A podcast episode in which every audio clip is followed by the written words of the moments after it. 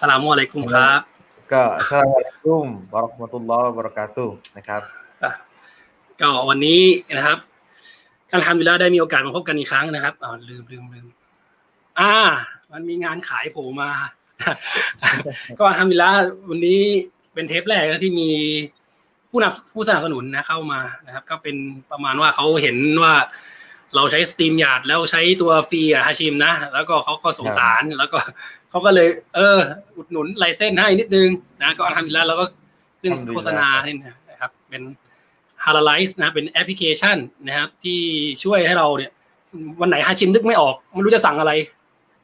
เข้าฮาราไลซ์นะครับ แล้วก็หลับตากดได้เลยฮาร้านหมดฮาร้านหมดเลย ไม่รู้จะสั่งอะไรได้หมดเลยนะครับส่วนใครที่มีร้านค้านะครับ ก็ วันนี้เขาฝากฝากไว้เยอะกว่าที่เขาฝากเนี่ยใครใครที่มีร้านค้าเนี่ยไป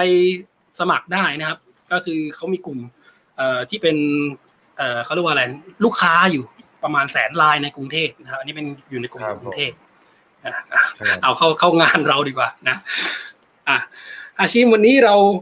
เราไม่ได้อยู่ในกรุงเทพอ่าดูแบ็กกราวเราวันนี้เราไม่ได้อยู่กไม่รุรู้เห็นงเทพครับ เราไม่ได้อยู่ประเทศไทย เราอยู่ที่ไหนเนี่ย เราไปไหนกัน วันนี้เราจะพาทุกท่านนะครับอืมพาท่านผู้ชมทุกท่านมาพร้อมๆกันมาพบกัน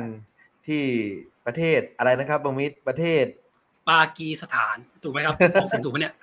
กลัวผิดนะถูกต้องครับถูกต้องครับถูกต้องนะโอเค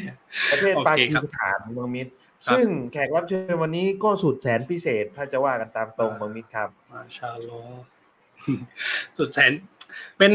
เป็นถึงดูดิต้องใส่สูตรอะเมื่อกี้ที่มันอยู่สิวใส่สูตรมากันเป็นเป็นถึงท่านทูตนะท่านท่านทูตใช่ไหมนักการทูตเรียกว่านักการทูตใช่ไหมการทูตนักการคทูบตผมนะอันนี้ด้านนี้ผมบังก็ไม่ค่อยถนัดด้วยนะฮาชิม อาจจะต้องครับเดี๋ยวจะเรียกผิดเรียกถูกไม่รู้จะเรียกยังไงนะครับ ก็เชิญครับเชิญเข้ามาในรายการเลยดีกว่าเดี๋ยวเขาจะได้ร่วมพูดคุยกับเรานะครับบังบังอะไรนะบังยะยาววงวงกันยานะครับ ครับ ขอเชิญเข้ามาในรายการครับ โอเคสลามอะลัยกุมครับ ครับสสมัยกุ้งครับ บางฮามิดแล้วก็น้องอาคิมครับผม ครับยินดีต้อนรับเอ่อบางยะยามากเลยครับ เป็นเกียรติกับพวกเรามาก ๆ เลยที่มีโอกาสได้สัมภาษณ์บางยะยาและได้ทราบมาว่าการสัมภาษณ์ครั้งนี้บางยะยาเองก็อยู่ต่างประเทศด้วยใช่ไหมครับบางยะยา ใช่ครับ ตอนนี้ยังอยู่ที่ปากีสถานอืมครับส่งตรงมาจากปากีเลยนะครับ ครับเฮ้ยครับอากาศเป็นยังไงบ้างฮะ ตอนนี้อากาศ ก็ช่วงนี้ใช่ไหมครับ ก็กำลังเป็นจะเข้าฤดูหนาวแล้วที่ที่นี่เนี่ยอืมกำลังจะเข้าฤดูหนาวอะก็ถ้าช่วงหนาวที่เพราะอากาศหนาวทีเดียวอะก็เป็นเลขตัวเดียวนะครับอืมก็แบบหนึ่งองศาสององศาอะไรอย่างเงี้ยครับก็โอ้โหจะเย็นถ้าถ้าเป็นช่วงฤดูหนาวอะอันนี้ก็เตรียมตัวครับ ครับก็ผม เดี๋ยวให้บางยะยาแนะนำหน่อยดีกว่าว่า เริ่มเลยนะไหมเริ่มเลยนะเริ่มเลยครับเริ่มเลยเริ่มเลยดีกว่านะจะได้ไม่เพราะว่าไม่แน่ใจเหมือนกันคือ เวลาที่บ้านเอ่อเราเนี่ยทุ่มครึ่ง แต่ที่ปากีอยู่ที่ห้าโมงครึ่งไหมครับ ใช่ครับ เวลาที่นี่จะต่างกับที่เมืองไทยสองชั่วโมงนะครับ ก็จะสองกระชับกว่านะครับสองชั่วโมงครับอืที่ที่ผมกำลังเป็นห่วงคือ เวลามักริบนี่จะเข้ากี่โมงฮะ ก็ยังยังพอมีเวลาอยู่ครับที่นี่เดี๋ยวบอกเวลาโอเค เป็นห่วงเหมือนกันนะก็ขอเริ่มเลยแล้วกันเดี๋ยวเดี๋ยวเดี๋ยวเดี๋ยวจะโดนเวลาละหมาดแล้ว เดี๋ยวจะลำบากนะครับ บางยะยาวงการยาครับ ตอนเรียนมปลายนะเริ่มตั้งแต่เรียนมปลายเลยแล้วกันนะครับ ช่วงเรียนมปลายเนี่ยเรียนทำไมถึงเรียนเรียนสายอะไรนะครับบางยะยาเรียนสายอะไรนะครับถามก่อนดีกว่าก็จริง ๆ เรียนสายวิทย์วิทย์คณิตนะครับ วิทย์คณิตเลยอ๋อทำไมทำไมทำไมถึงเลือกวิทย์คณิต คือจริง ๆ ตอนนั้นก็ที่ที่สันนิชนอะนะครับ ก็เราก็ครับผม เราหมายถึงน่าจะเรียนตามเพื่อนมากกว่าเนาะคือคือคือคือตัวเองเนี่ยไม่ไม่ค่อยชอบวิชาที่เป็นภาษาอาหรับอะไรเงี้ยเท่าไหร่ก็จะเป็นครับออกในเชิงสายสามัญอย่างเงี้ยครับ ก็คิดว่าถ้าเรียนวิทย์เนี่ย น่าจะน่าน่าจะเราน่าจะถนัดมากกว่า ตอนนั้นมีแค่อืมสองสาย คือมีสายวิทย์กับสายสิ่งภาษาแต่ตอนนี้อืมมันมีมากกว่ามากกว่านี้ใช่ไหมครับใช่ครับก็ตอนก็นั้นก็ก็ที่เลือกครับครับก็แล้วที่เลือกเรียนก็ก็น่าจะเรียนเพราะว่าตัวเองน่าจะถนัดทางนี้มากกว่าอือ๋อมอืมครับ คือบางยะยาเนี่ยก็เรียนที่เอ่อโรงเรียนอิสลามสันติชนของของเราทุกคนนะครับเอ่อ รุ่นที่รุ่นศูนย์สามถูกต้องไหมครับบางยะยาใช่ใช่ครับรุ่นรุ่นสามครับยังยังเรียกบังไม่ได้อีกแล้วยังเพราะว่ายังอายุเยอะสุดอีกแล้วก็คือสมัยนั้นเนี่ยถ้าย้อนความทรงจำบางยะยาสักเล็กน้อยเนี่ย สมัยนั้นเนี่ยตอนบางยะยาเรียนเนี่ยคือสันติชนเนี่ยก็คือยังไม่มีหลังคาเลยก็ว่าได้ใช่ไหมครับบางยะยา คือตอนนั้นเนี่ยจำได้ว่าเรียนตั้งแต่ตึกตึกแรกอะนะครับ ตึกฝั่งครับอนุบาลแล้วก็ย้ายมาเรียนตึกเขาติดอ่าเรียนตึกฝั่งอนุบาลเรียนอืมชั้นเลยรู้สึกว่าเรียนสามตึกต้องชื่อรุ่นนะต้องชื่อรุ่นอ่าก็ก็เลยก็เลยเป็นที่มาของแบบว่าเออเรียนสามตึกเลย ก็ได้เห็นความเปลี่ยนแปลงของโรงเรียนตั้งแต่ตั้งแต่ตอนเริ่มก่อตั้งอะนะครับ ซึ่งตอนนั้นก็ยังเป็นโรงเรียนเล็กแล้วก็มีมีครูมีอาจารย์จำนวนไม่มากนะครับ แล้วก็เติบโตมาเป็นตึกตึกมัธยมต้นใช่ไหมครับ แล้วก็ปัจจุบันมีปลาย ก็เห็นความเปลี่ยนแปลงหลายๆอย่าง แล้วก็เอ่อพัฒนาการของโรงเรียนทั้งในแง่ของวิชาการหรือว่าความสำเร็จของอืมเราต่างๆนะครับ หลายหลากหลายแขนงครับ อืมครับ และเป็นอะอาชิมจะถามเลยป่ะอาชิมจะถามเลย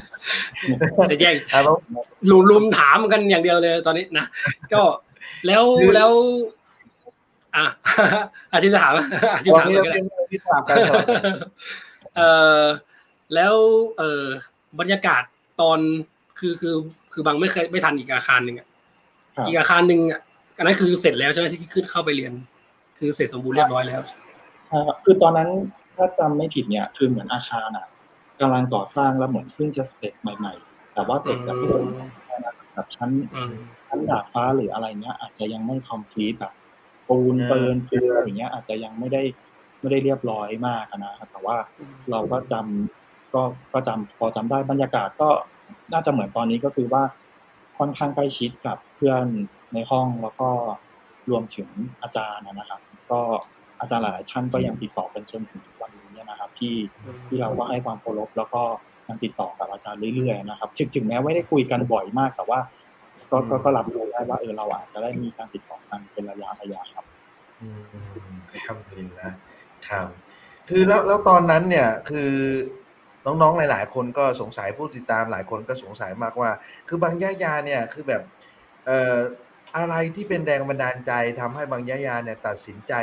เลือกเรียนต่อคณะรัฐศาสตร์เอ่อเอกความสัมพันธ์ระหว่างประเทศครับ อะไรเป็นแรงผลักดันหรือแรงบันดาลใจตรงนั้นอยากให้บางยะยาแชร์กับทุกคนหน่อยครับ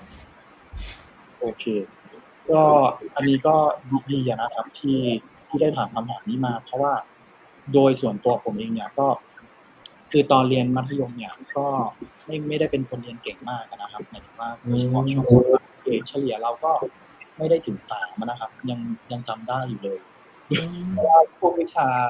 น่าจะเป็นวิชาแบบอธิบายอันกุรอานฮะดิษอะไรพวกเนี้ยมันมันน่าจะฉุดเกรดเรา ก็ก็ก็จำได้นะครับ แต่ทีเนี้ยด้วยความที่เรามีความมุ่งมั่นว่าเราเนี่ยอืมชอบภาษาชอบทางสังคมอ่าชอบพูดคุย รู้สึกว่าตัวเอง ชอบ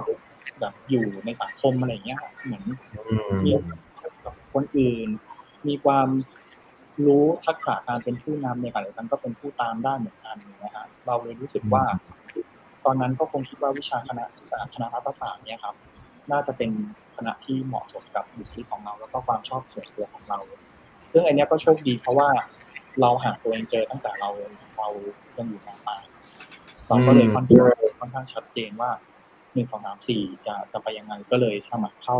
คณะรัฐศาสตร์นะครับ ที่ที่เป็นที่มหาวิทยาลัยธรรมศาสตร์ก็เลือกเรียนวิชาอ่าความสัมพันธ์ระหว่างประเทศการการเมืองการระหว่างประเทศนะครับอืมซึ่งก็เป็นวิชาที่ที่เราได้ใช้พวกวิชาสังคมนะครับ หรือว่าภาษาอังกฤษที่ที่เราได้เรียนมานะครับ คือตอนนั้นเป็นเป็นเป็นการเป็นการสอบตรงหรือว่าเป็นการแอดมิชชั่นนะครับบังยะยา คือคณะที่บังเรียนเนี่ย มันจะเรียกว่ามันจะเป็นโปรแกรมภาคภาษาอังกฤษนะครับ ซึ่งอ๋อเป็นโปรแกรมภาคภาษาอังกฤษ แล้วก็ตอนนั้นนะมีมีสอบตรง ซึ่งบังก็จำได้ว่าเอ่อเอ่อตอนนั้นเนี่ยเขาดูเกรดภาษาอังกฤษอย่างเดียว ซึ่งเกรดภาษาอังกฤษเราเนี่ยเกรดเราค่อนข้างดีนะฮะเราได้เกินสามใช่ไหมครับเขาก็เหมือนเขาก็เหมือนเป็นรุ่นแรกเหมือนกันนะ ตอนนั้นที่บังเรียนบังเป็นรุ่นแรกเลย ที่ครับมหาวิทยาลัยนี้เราก็ก็ไปสอบแล้วก็ปรากฏว่าเออเราก็ได้ แล้วก็เราก็ได้ได้เรียนตรงนั้นนะฮะ เป็นสอบตรงอืครับมหลักสูตรที่บางจะเรียนเนี่ยก็เป็นภาษาอังกฤษทั้งหมดอะนะครับ ก็ก็ค่อนข้างเปลี่ยนแปลงเหมือนกันในแง่ที่ว่าเราเรียนโรงเรียนธรรมดาโรงเรียนอืมแล้วเราก็พาแบบชิปไปเรียนภาคภาษาอังกฤษเลย เพราะฉะนั้นอะอืมช่วงช่วงแรกอะก็หนักเหมือนกันเพราะว่าเหมือนเราต้องปรับตัว เราไม่คุ้นชินกับการฟังภาษาอังกฤษหรือว่าเอ่อการเรียนเป็นภาษาอังกฤษแบบร้อยเปอร์เซ็นต์นะครับ ก็ค่อนข้าง ปรับตัวเยอะ แต่ว่าเราก็ได้เรียนรู้จากตรงนั้นเยอะเหมือนกันนะครับ อืม ครับผม ครับ ก็มีนักเรียนทักทายมา จะไม่ขึ้นมาอันนี้ อันนี้มาจาก Facebook นะครับ เออลืมบอกไปวันนี้เราเราทดสอบนะเป็นทดสอบไลฟ์ทั้งทาง YouTube ด้วยอีกช่องทางหนึ่งนะครับก็อืมเผยแพร่ไปสองช่องทางนะครับ ก็ได้ปลดล็อกมาด้วยนะอันนี้นะนชนทักทะอันนี้เป็น เอ่อ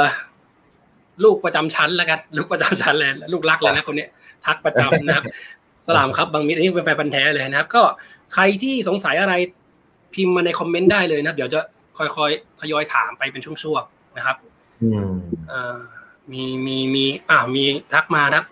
บังยะยาไอดอลผมนะครับอ่าลองอ่านชื่อดูอีกทีด้วยกูอ่านชื่อผิดเหมือนกันไม่แน่ใจเดล FC ป่ะครับไม่แน่ใจ นะบังล้อเป็นเป็นเป็นรุ่นพี่ที่สันติชนรุ่นที่หนึ่งนะครับ จริง ๆ ก็อืมขอบคุณบังล้อเหมือนกันเพราะว่าเอ่อตรงนี้ก็อาจจะเล่าข้ามไปนิดนึงตอนช่วงอยู่ครับสี่มห้าได้เลยครับเอ่อบางก็มีโอกาสได้ไปไปเรียนภาษาอังกฤษ เหมือนเป็นโครงการแลกเปลี่ยนที่มาเลเซียนะครับ ซึ่งอืมจำได้ว่าช่วงสมัยก่อนน่าจะสิบกว่าปีที่แล้วอะอืมการไปเรียนมาเลเซียเนี่ย เหมือนไปเรียนช่วง summer ช่วงอะไรเนี่ยได้รับความนิยมอยู่ช่วงหนึ่งอะนะถ้าถ้าช่วงนั้นบางก็ได้มีโอกาสไปเรียนนะครับ ก็บางล้อเนี่ยก็ก็ก็ดูแลผมเหมือนกัน แล้วก็เหมือนเราก็ไปเรียนภาษาอังกฤษแล้วก็ได้อยู่ได้ใช้ชีวิตอยู่ในประเทศต่างประเทศนะครับ ซึ่งก็เป็นครั้งแรก ๆ เหมือนกันที่เรามีมาที่เราได้อยู่ในเขาเรียกว่าอะไรอะสภาพแวดล้อมที่ใช้ภาษาอังกฤษ เพราะฉะนั้นตรงเนี้ยผมว่ามันสำคัญเหมือนกันในแง่ ในแง่ตอนที่เราเป็นเด็กอะนะฮะเรามีเขาเรียกว่าอะไรอะฮะภาษาอังกฤษก็เรียกว่าเรามี exposure หรือว่าเราได้สัมผัสกับอ่าอ่าคือเวลาเราไปต่างประเทศอะเราก็จะเห็นประสบการณ์การใช้ชีวิตคนบ้านเมืองเป็นยังไงนะครับ ซึ่งเรื่องแบบเนี้ยเราก็จะซึมซับมาโดยที่เราไม่รู้ตัวพอเรากลับมาเมืองไทยเนี่ยเราก็จะเห็นว่า เออ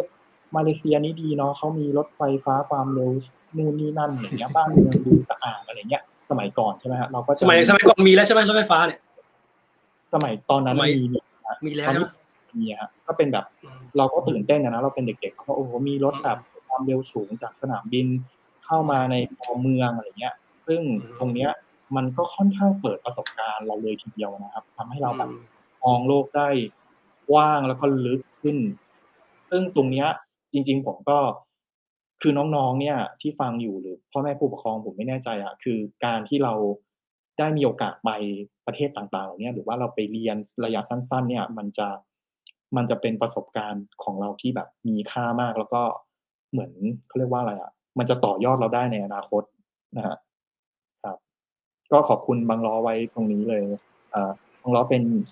เอ่อสอเอ่อสันติชนรุ่นที่หนึ่งเลยนะครับอืมใช่ครับครับ โอเค ก็มีทักทายมากันเยอะนะครับ เดี๋ยวไปว่ากันดีกว่าเข้าเรื่องก่อนนะครับอืมจะเป็นส่วนใหญ่จะเป็นนักเรียนนักเรียนของฮาชิมมาแล้วค่ะมาฮิตเนี่ยว่าอะไรกุมสลามครับบังฮาคืออันนี้รายการอะคุยกับฮาเพราะว่ามันสองฮาเลยนะอ๋อทั้งฮาชิมทั้งฮามิดก็เลยเรียกว่ารายการว่าคุยกับฮานะไม่รู้จะตั้งชื่ออะไรครับอืมผมว่าก็จริงเหมือนกันอ่าเพราะว่ามันก็น่าจะเดี๋ยวนี้สมัยนี้คือผมว่า การใช้พวกเอ่อ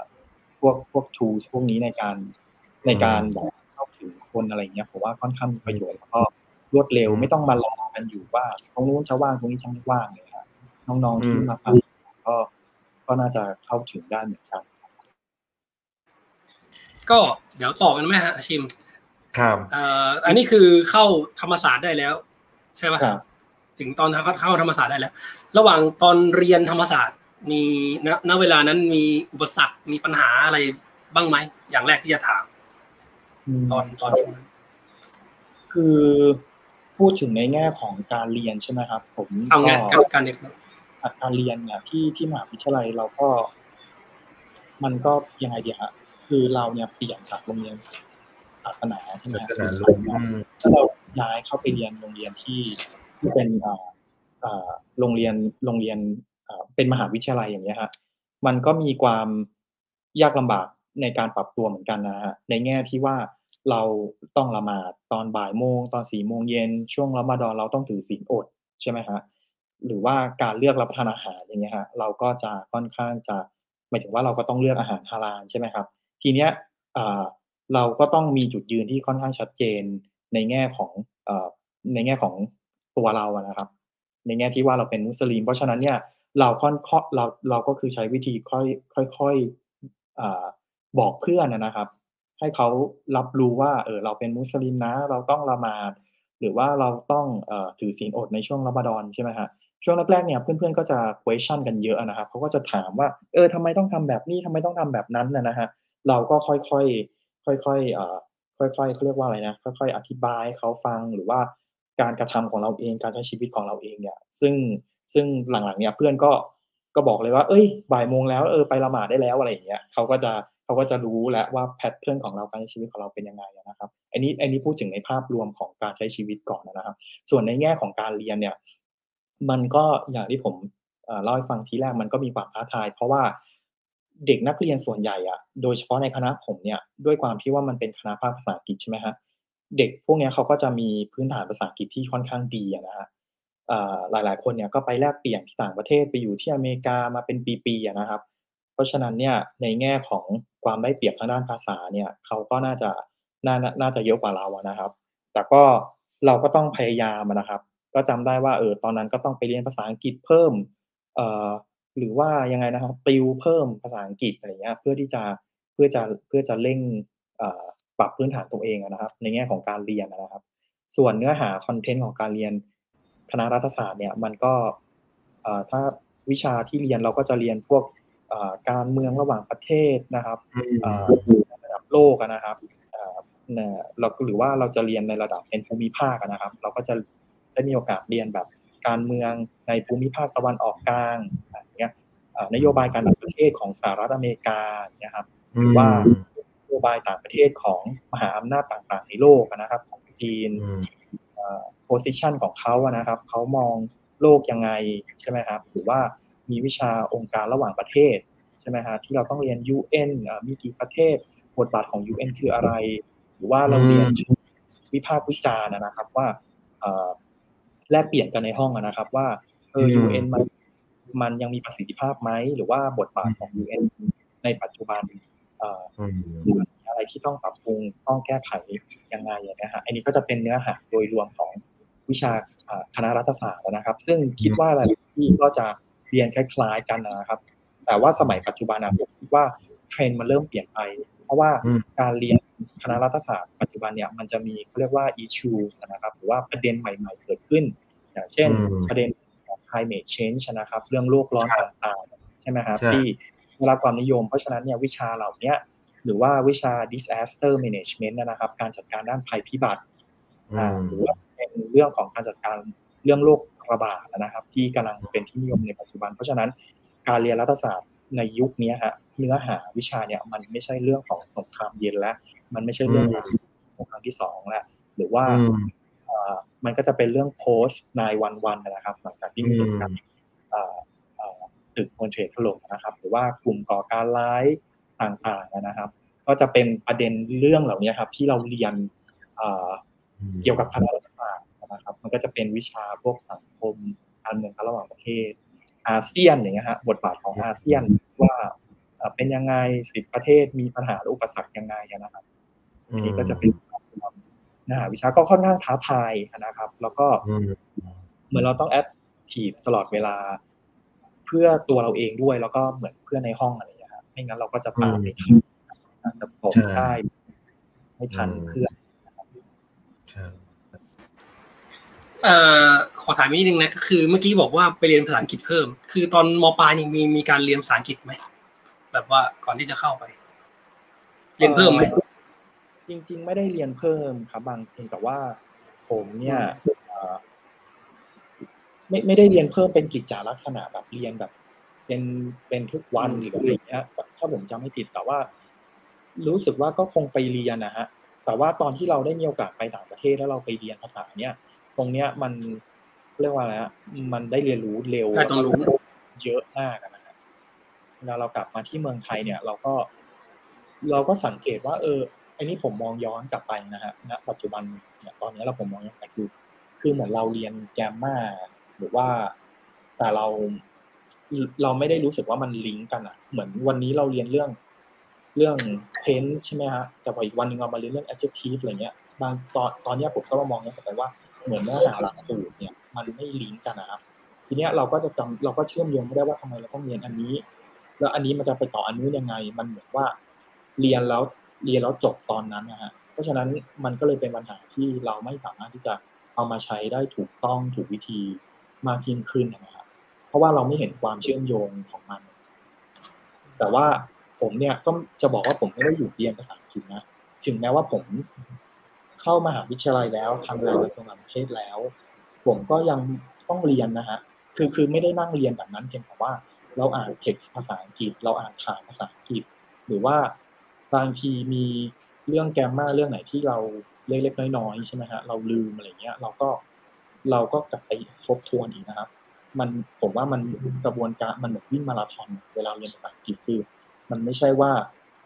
วิ่ง สี่คูณร้อยแล้วหยุดอะมันคือต้องเรียนต่อเนื่องแล้วก็ ต้องมีความต่อเนื่องอะ แล้วก็หาโอกาสใช้อะไรประมาณเนี้ยครับคือกำลังกำลังคิดอยู่ว่ามันต้องใช้อังกฤษขนาดไหนกว่าจะไปเป็นเลขานุการเอกใช่ไหมครับเลขาตอนนี้ปีปีนี้เป็นเลขานุการเอกแล้วใช่ไหมครับใช่ใช่ครับมันก็เป็นตำแหน่ง อันนี้ก็อันนี้ก็ในช่วงหลังในช่วงของการเรียนนะครับมันนี้พอหลังจากเรียนจบเนี่ย ผมก็เอ่อคือช่วงระหว่างเรียนเนี่ย อันนี้ผมก็ครับเล่าเป็นนิดนึงนะครับมันไม่ใช่ว่าเราเรียนอย่างเดียวแต่ว่ากิจกรรมเนี่ยมันก็สำคัญเหมือนกันเอ่อกิจกรรมการการออกค่ายเอ่ยหรือว่าการไปรู้จักกับคนอื่นนะฮะผ่านกิจกรรมพวกเนี้ยเขาจะเป็นคอนเน็ชันของเราที่เราสามารถเอ่อ ที่เราสามารถที่จะ คือเราไม่รู้ว่าวันหนึ่งเนี่ย เพื่อเราไปเป็นปลัดอำเภออย่างเงี้ย ซึ่งตอนเนี้ยเพื่อนผมเนี่ยก็ไปเป็นปลัดอำเภอกันเยอะมาก แต่ทั้งนั้นที่เรารู้จักกันตอนเราอยู่ค่ายนะ เนี่ยพวกเนี้ยเราจะ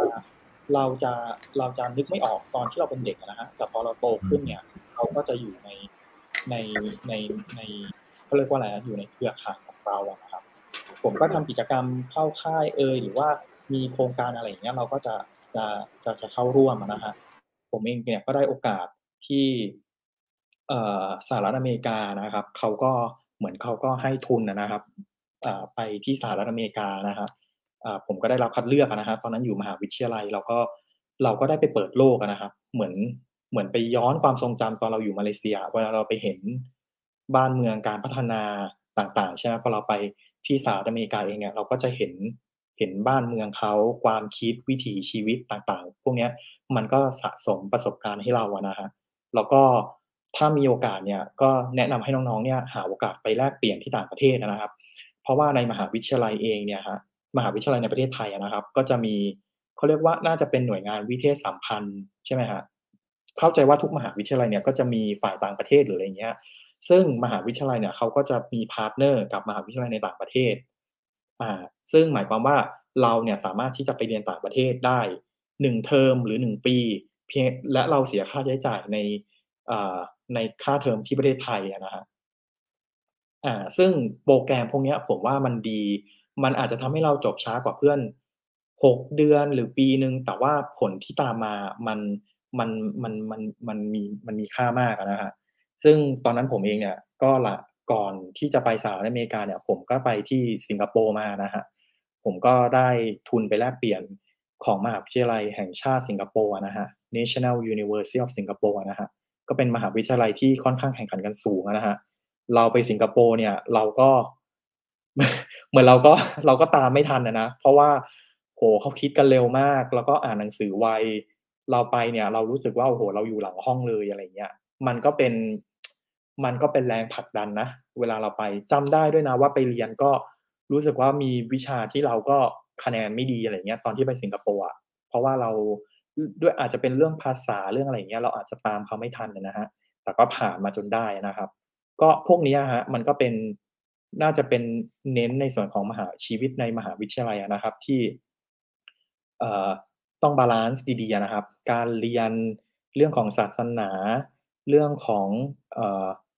อ่ออะไรนะครับ กิจกรรมต่างๆนะครับ อันเนี้ยก็ก็ balance ให้มันดีๆนะครับ เพราะว่าชีวิตมหาวิทยาลัยเนี่ยน่าจะเป็นช่วงสุดท้ายก่อนที่น้องจะเข้าสู่ชีวิตการทำงานโดยแท้จริงนะครับประมาณประมาณนี้ครับบางครับอ่าอาชิมจะถามอะไรในช่วงในมหาลัยไหมคือเอ่อหลังจากที่บางคืออย่างนี้ครับ คือ บางยะยาเนี่ยเรียนเอ่อปีหนึ่งที่มทธรรมศาสตร์ท่าพระจันทร์หรือรังสิตครับ เรียนเรียนที่ที่ที่ท่าพระจันทร์ครับผมอ๋อเรียนท่าพระจันทร์แล้วในเอ่อในช่วงปีสองหรือสามนะครับ บางบางยังยะยาที่ได้ไปแลกเปลี่ยนที่ที่สิงคโปร์เนี่ยช่วงช่วงช่วงประมาณปีไหนครับ ตอนนั้นไปอยู่ปีสามนะฮะอยู่ปีสามอืมครับครับแล้วเชิญอื มมีมีเพื่อนไปไหมครับ บางยะยาหรือว่าเราไปด้วยตัวเองเลย ไปด้วยตัวเองแล้วเป็นเพียงตอนที่ไปแลกเปลี่ยนก็ไปด้วยตัวเองแล้วก็เป็นเพียง รู้สึกว่าเป็นคนไทยเอ่อคนเดียวอะนะครับ ที่ที่ที่ได้ทุนในในช่วงนั้นนะนะฮะอืมครับ ครับอัลฮัมดุลิลละครับ ทีนี้อ่าบางมิตรมีคอมเมนต์หรือยังไงครับอ่าอ่า บางมิตรเปิดไมค์ก่อนลืมลืมคือครับเมื่อกี้มีตอบมาครับเอ่อบางร้อนครับครับ ก็คือส่วนมากท่านทูตยะยาจะเป็นคนดูแลผมมากกว่าครับ ช่วงนั้นนะครับก็ตอบกลับมานะครับ ก็มีมีทักทายมาอีกเยอะเลยนะครับไหนๆก็ขอดูนิดนึงแล้วกันนะครับ ครับครับเอาก่อนอ่ารามิดาคำนี้บางยะยาเป็นคนจริงจังชอบค้นหาใช่ไหมคะนะรามิดาขำนุรักษ์ อันนี้ครับผม อันนี้ก็จริงๆเป็นพี่สาวผมเองอะนะครับอ๋อมาดูวงหัวใจครับยินดีต้อนรับหลานๆผมอะไรอย่างเงี้ยครับ น่าจะคิดถึงกันแล้วนะครับ จริงๆก็เป็นคนที่ค่อนข้างจะทะเยอทะยานนะนะฮะถ้าอืมคือเราเองตั้งแต่เราเราเด็กๆนะฮะคือครับคืออย่างเดิมไปเราก็ คือเราเรียกว่าอะไรนะเราเราต้องวางแผนแล้วก็ คืออคือคือคือคือต้องทำให้ได้อะไรประมาณเนี้ยคือคือหมายถึงว่าให้ได้แบบ แบบสมเหตุสมผลนะฮะไม่ไม่ไม่ไม่ใช่ว่าเรียนทุลังอะไรประมาณนี้ฮะคือค่อนข้างทะเยอทะยานแล้วก็ตั้งใจทำอะไรก็ก็อยากทำให้มันได้อะไรประมาณเนี้ยนะฮะอืมครับทะเยอทะยานกับดันทุรังคนละอย่างกันอยู่แล้วนะครับไม่ค่อยไม่เหมือนกัน มี passion มี passion อืมอืมอืมใช่ใช่ คือคือในสายตาของรุ่นน้องหลายๆคน แล้วก็คนที่ติดตามเรื่องราวของบางยะยาหลายคนก็มองว่าบางบายะยาวางแผนมาตั้งแต่มปลายเลยไหมคือ มันดูสำเร็จเป็นลำดับขั้น มันดูสำเร็จเป็นช่วงเป็น part เป็นตอนอะไรแบบเนี้ยบางยะยาวางแผนมาตั้งแต่มปลายเลยไหมหรือว่าปกติเป็นคนที่มี character ของการวางแผนใช้ชีวิตเป็น pattern อยู่แล้วหรือยังไงครับบางยะยาแชร์นิดนึงครับ โอเคจริงๆชอบคำถามนี้นะน้องฮาชิมคือจริง ๆ พี่อะก็เป็นคนที่วางแผน ซึ่งไอเนี้ยจริง เพราะว่าคือเหมือนเหมือนพอเรายิ่งโตขึ้นอะเรายิ่งรู้สึกว่าตัวเองอะเป็นคนที่ชอบวางแผน แล้วก็เหมือนเวลาการทำงานหรืออะไรอย่างเงี้ย เราจะค่อนข้างวางแผนอ่ออย่างคือมันมีหนังสือเล่มหนึ่งอะเขาบอกว่ากินกบตัวนั้นอ่ากินกบตัวนั้นเนี่ย มันเป็นหนังสือเหมือนประมาณว่า ในทุกๆวันเนี่ย เราจะ เราจะรู้สึกว่ามันมีงานยากหรือว่ามันมีอะไรคือเหมือนตื่นมาปุ๊บเนี่ย ผมคิดเสมออยู่ในหัวอยู่แล้วว่าเช้าเนี่ย ผมต้องทำไอเนี้ยให้เสร็จ ก็คือไอ้กบตัวนั้นอะเป็นเป็นสิ่งที่เป็นสิ่งที่เราเนี่ยไม่อยากไปยุ่งกับมันเลย เราไม่อยากเป็นอะไรแต่มันเป็นงานยากที่สุด แต่เราอะจะทำตอนแรกสุดเลย เพื่อที่จะวันนั้นเนี่ยเราจะจบแล้วอย่างสมมุติว่า อย่างตอนนี้พี่เป็นเจ้าหน้าที่กงสุลใช่ไหมฮะก็จะดูคนไทยที่อยู่ในปากีสถานเวลาเขามีปัญหาหรือว่าต้องการอะไรอย่างเงี้ยใช่ไหมฮะสมมติมีเคสมาปุ๊บเนี่ยคือช่วงเช้าเนี่ยถ้าไม่มีอะไรเนี่ย พี่จะทำเคสเนี่ยให้เสร็จจบ เพราะฉะนั้นเนี่ยช่วงบ่ายเนี่ยเราก็จะโล่งแล้วเนี่ยอันเนี้ยอันเนี้ยคือเรารู้สึกว่าแพทเทิร์นของเราเนี่ยเราเป็นคนชอบค่อนข้างวางแผน วางแผนว่าเออก่อนหน้านี้จะทำอะไรหลังจากนี้จะทำอะไร แล้วเราก็ คือเราไม่ไม่ได้เขาเรียกว่าอะไรไม่ได้ผัดวันประกันพรุ่งอะฮะคือถ้าเราบอกว่าเออเดี๋ยวค่อยทำพรุ่งนี้ก็ได้หรือว่าอีกสองอาทิตย์ค่อยทำอะไรเงี้ยมันก็จะมันก็จะไม่มีวันนั้นน่ะ แต่ถ้าเราบอกว่าเออเดี๋ยวเราทำเลย เสร็จอันนี้วันเนี้ย อันเนี้ยต้องเสร็จพรุ่งนี้พรุ่งนี้อันเนี้ยต้องเสร็จ อันเนี้ยมันก็จะคือมันก็จะทำงานอย่างมีประสิทธิภาพ ไม่เสียเวลาใช่ไหมครับ ไม่ต้องทำงานซ้ำซ้อน หรือว่าเอ่อ เนี่ยซึ่งวิธีแบบเนี้ยผมก็ใช้กับทีมงาน ผมอย่างพี่อยมีทีมที่เป็นลูกน้องพี่อยู่ประมาณเกือบสิบห้าคนได้นะฮะซึ่งซึ่งอยู่ซึ่งพี่ดูแลอยู่นะ เพราะฉะนั้นเนี่ยอย่างงานที่เขาที่มันซับซ้อนหรือว่างานที่เขาเรียกว่าอะไรอะทำซ้ำๆเอ่ออาจจะมองไม่เห็นภาพนะฮะแต่ว่าเรามีการจัดระบบเปลี่ยนแปลงเพื่อให้มันมีประสิทธิภาพมากยิ่งขึ้นนะครับ ทีเนี้ยตอบคำถามน้องขอขอโทษทีที่พูดยาวไปนะฮะ ตอบคำถามน้องที่บอกว่าเออเราวางแผนไหม จริง ๆ ก็ไม่ได้วางแผนซักขนาดนั้นนะฮะเพียงแต่ว่าเรารู้ตัวเองอยู่แล้วว่าเราชอบสาสายนี้อะไรเงี้ยฮะแล้วเราเรามีเราได้เปิดประสบการณ์เร็วอะฮะคือถ้าเทียบกับเพื่อนคนอื่นเนี่ยเพื่อนคนอื่นในรุ่นเนี่ยเขาอาจจะไม่ไม่ได้มีโอกาสไปต่างประเทศด้วยเหตุผลต่างๆนะฮะเรารู้สึกว่าเราเนี่ยค่อนข้างค่อนข้างโชคดีนะฮะก็ก็ได้มีโอกาสไปนู่นไปนี่ไปนั่นนะฮะมันทำให้เราแบบ เหมือนเหมือนเป็นประสบการณ์ที่เราสะสมอะเพราะฉะนั้นเนี่ยเราก็รู้สึกว่า เออเราเป็นคนแบบเวลาเพื่อนมีปัญหาเนี่ยก็ชอบมาคุยกับเรา แล้วก็เออขอรับคำปรึกษา เรารู้สึกว่าเราเออสนุกเวลาเราได้คุยกับคนอะไรเงี้ย เรารู้สึกว่าเออ character เราเนี่ย มันน่าจะ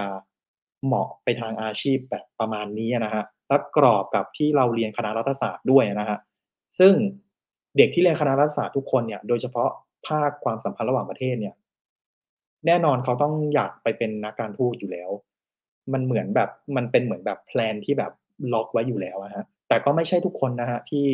เรียนคณะรัฐศาสตร์สาขา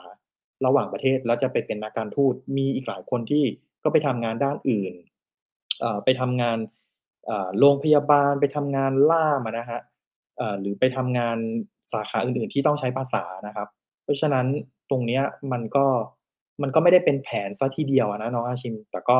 เราก็วางไว้ระดับหนึ่งนะฮะแต่ก็เผื่อใจตัวเองด้วยนะฮะจะจะพูดยังไงดี เพราะว่าเราก็ต้องวางแผนแผน A แผน B ไว้ด้วยว่า เออถ้าไม่ได้แบบนี้จะทำแบบนั้นประมาณนี้ครับอืมครับ อันนี้ก็ทมิตมีใครคอมเมนต์มามีคนสำคัญครับ นะฮะอาจารย์วิชุดานะครับ สลามขาดทั้งสามท่านอาจารย์ล้อทันทันทั้งสามท่านเลยใช่ไหมโอ้โหอย่าอยากให้มายาพูดอะไรถึงว่าไม่อาจารย์วิชุดานี่เอนะอครับโอ้โหอาจารย์อาจารย์วิชุดานี้คือ คือ คือค่อนข้างจะใกล้ชิดกันมากอะนะฮะอาจารย์วิชุดาเนี่ยก็คือตั้งแต่มต้นเลยจำได้นะฮะจนจนจบนะฮะก็ก็รู้จักอาจารย์มานานนะครับ อาจารย์ก็รู้สึกว่าอาจารย์เนี่ยสอนสนุกจำได้แล้วก็เหมือนกับว่าพอเวลาอันนี้เหมือนกันเลยถึงวิชาอาจารย์เนี่ยก็จะแบบก็จะแบบเอออยากเรียนอะไรอย่างเงี้ยฮะ ซึ่งซึ่งซึ่งอันเนี้ยมันจะทำให้เหมือนแบบมีเขาเรียกว่าอะไรอะเด็กก็หมายถึงว่าเราเป็นนักเรียนใช่ไหมเราก็อุ้ยเอออยากเรียนอะไรอย่างเงี้ยแล้วก็อืมเล่นกีฬากับอาจารย์บ้างอะนะครับ แล้วก็เป็นอาจารย์ท่านหนึ่งอะนะฮะที่ที่เคารพแล้วก็ติดต่อกับอาจารย์เป็นระยะนะครับ ก็คิดถึงอาจารย์เสมอนะครับ ก็ทีเนี้ยครับจริงๆผมจะจบภารกิจที่นี่แล้วนะครับเท่ากับว่าอาจจะหากมีโอกาสก็จะเข้าไปเยี่ยมอาจารย์ ด้วยนะครับไปถึงอาจารย์ท่านอื่นด้วย แล้วก็รวมถึงอาจารย์วิชุดาครับ ครับทำดีแล้วครับอะบางมิตรมีคอมเมนต์อีกไหมครับ หรือว่าคอนติเนียมีต่อกับสลามกับอาจารย์วิชุดาแล้วครับ อาจารย์วิชุดาโผล่มาสลามอาจารย์วิชุดาแล้วมาฮิตนะครับครับมาฮิตมาฮิตนะแล้วก็ อ่าอันนี้อาจารย์วิชุดาสลามนะครับ อันนี้นี่ครับ ความคิดถึงส่งมาให้อีกครับ อ่า คิดถึงค่ะ คิดถึงทุกคนคิดถึงหมดเลยค่ะเหมาะเยาะดูนะคะ เห็นหน้าก็สบายใจแล้วค่ะ อ่าอัลฮัมดุลิลลาห์ครับดูแล้วครับ ครับคือการดู ที่บ้านดูอยู่นะครับเออต้องพูดดีๆนิดนึงใช่ไหมไม่เป็นไรไม่เป็นไรเราเป็นรายการเป็นเป็นกันเองเป็นกันเองครับเป็นกันเองไม่ต้องครับไม่ต้องซีเรียสมากนะครับอืมเมื่อกี้ถึงช่วงไหนแล้วนะครับฮาชิม คือเราถึงโอคช่วงตอนตอนนี้เราแทบจะพูดง่ายๆว่าแทบจะพูดเอ่อครบในช่วงของการเรียนที่ธรรมศาสตร์ แล้วก็การไปเรียนแลกเปลี่ยนที่ต่างๆเอ่อประสบการณ์ในช่วงนี้ของบางยะยาพูดค่อนข้างครบแล้วครับ แล้วก็เราจะมูฟไปสู่ประเด็นหลังเรียนจบนะครับบางมิตรครับครับ หลังเรียนจบนี่บางยายาทำงานเลยไหมถามนี้ก่อน หลังเรียนจบเนี่ยทำงานเลยนะครับซึ่งทำงานทันทีเลย ทำงานทันทีเลย ซึ่งตอนนั้นเนี่ยไปสมัครงานที่ เอ่อมันเขาเรียกว่าองค์การระหว่างประเทศนะฮะชื่อมันเป็นองค์การระหว่างประเทศชื่อ IOM นะฮะอ่าอือ่าอ่ามจะไม่ค่อยเคยได้ยินซึ่งเอ่อชื่อว่า International เอ่อ Organization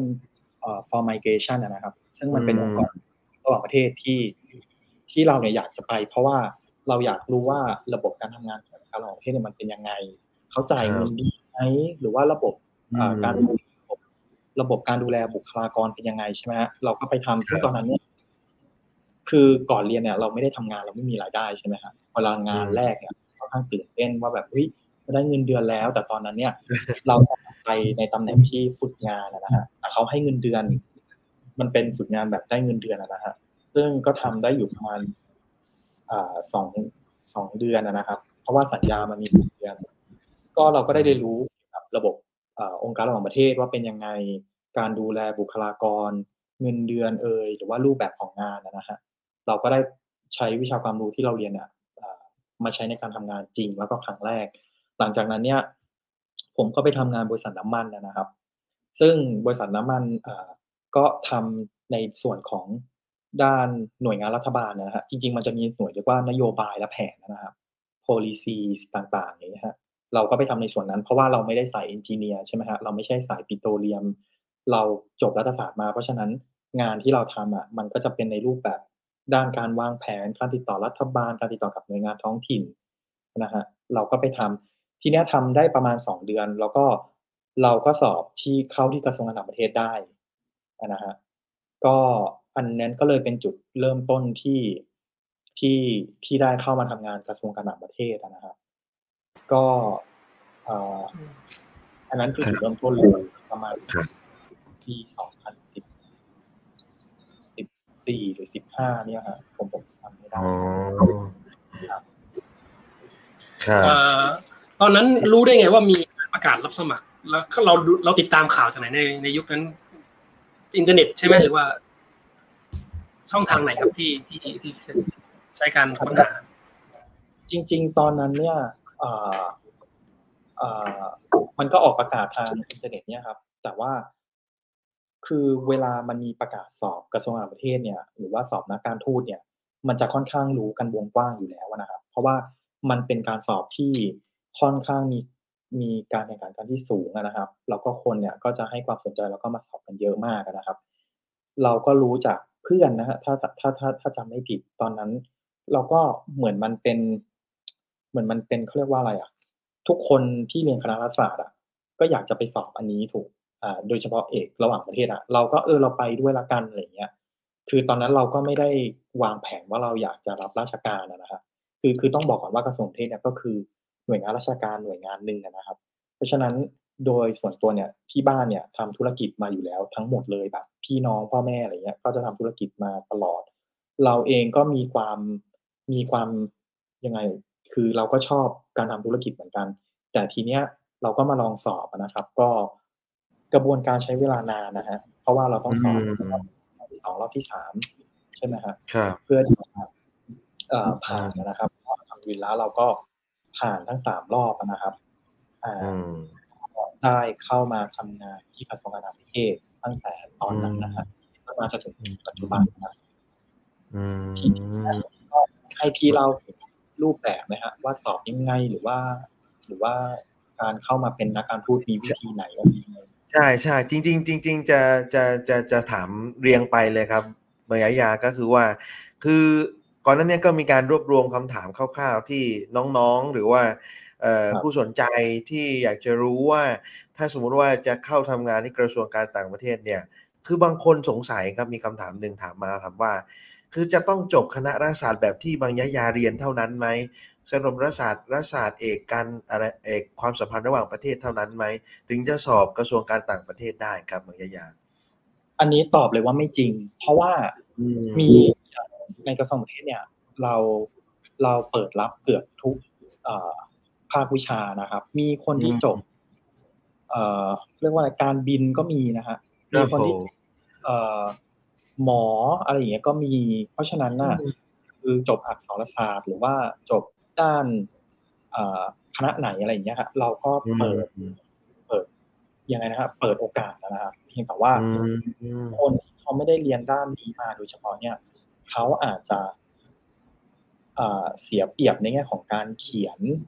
ในเชิงวิทย์นิดนึงอะไรเงี้ย แต่ก็ไม่เสมอไปคือส่วนตัวผมผม ผมเห็นว่าไม่ได้เสมอไป จริง ๆ ดีด้วยซ้ำคนที่เรียนจบคณะอื่นเพราะว่ามีมุมมองแบบอื่น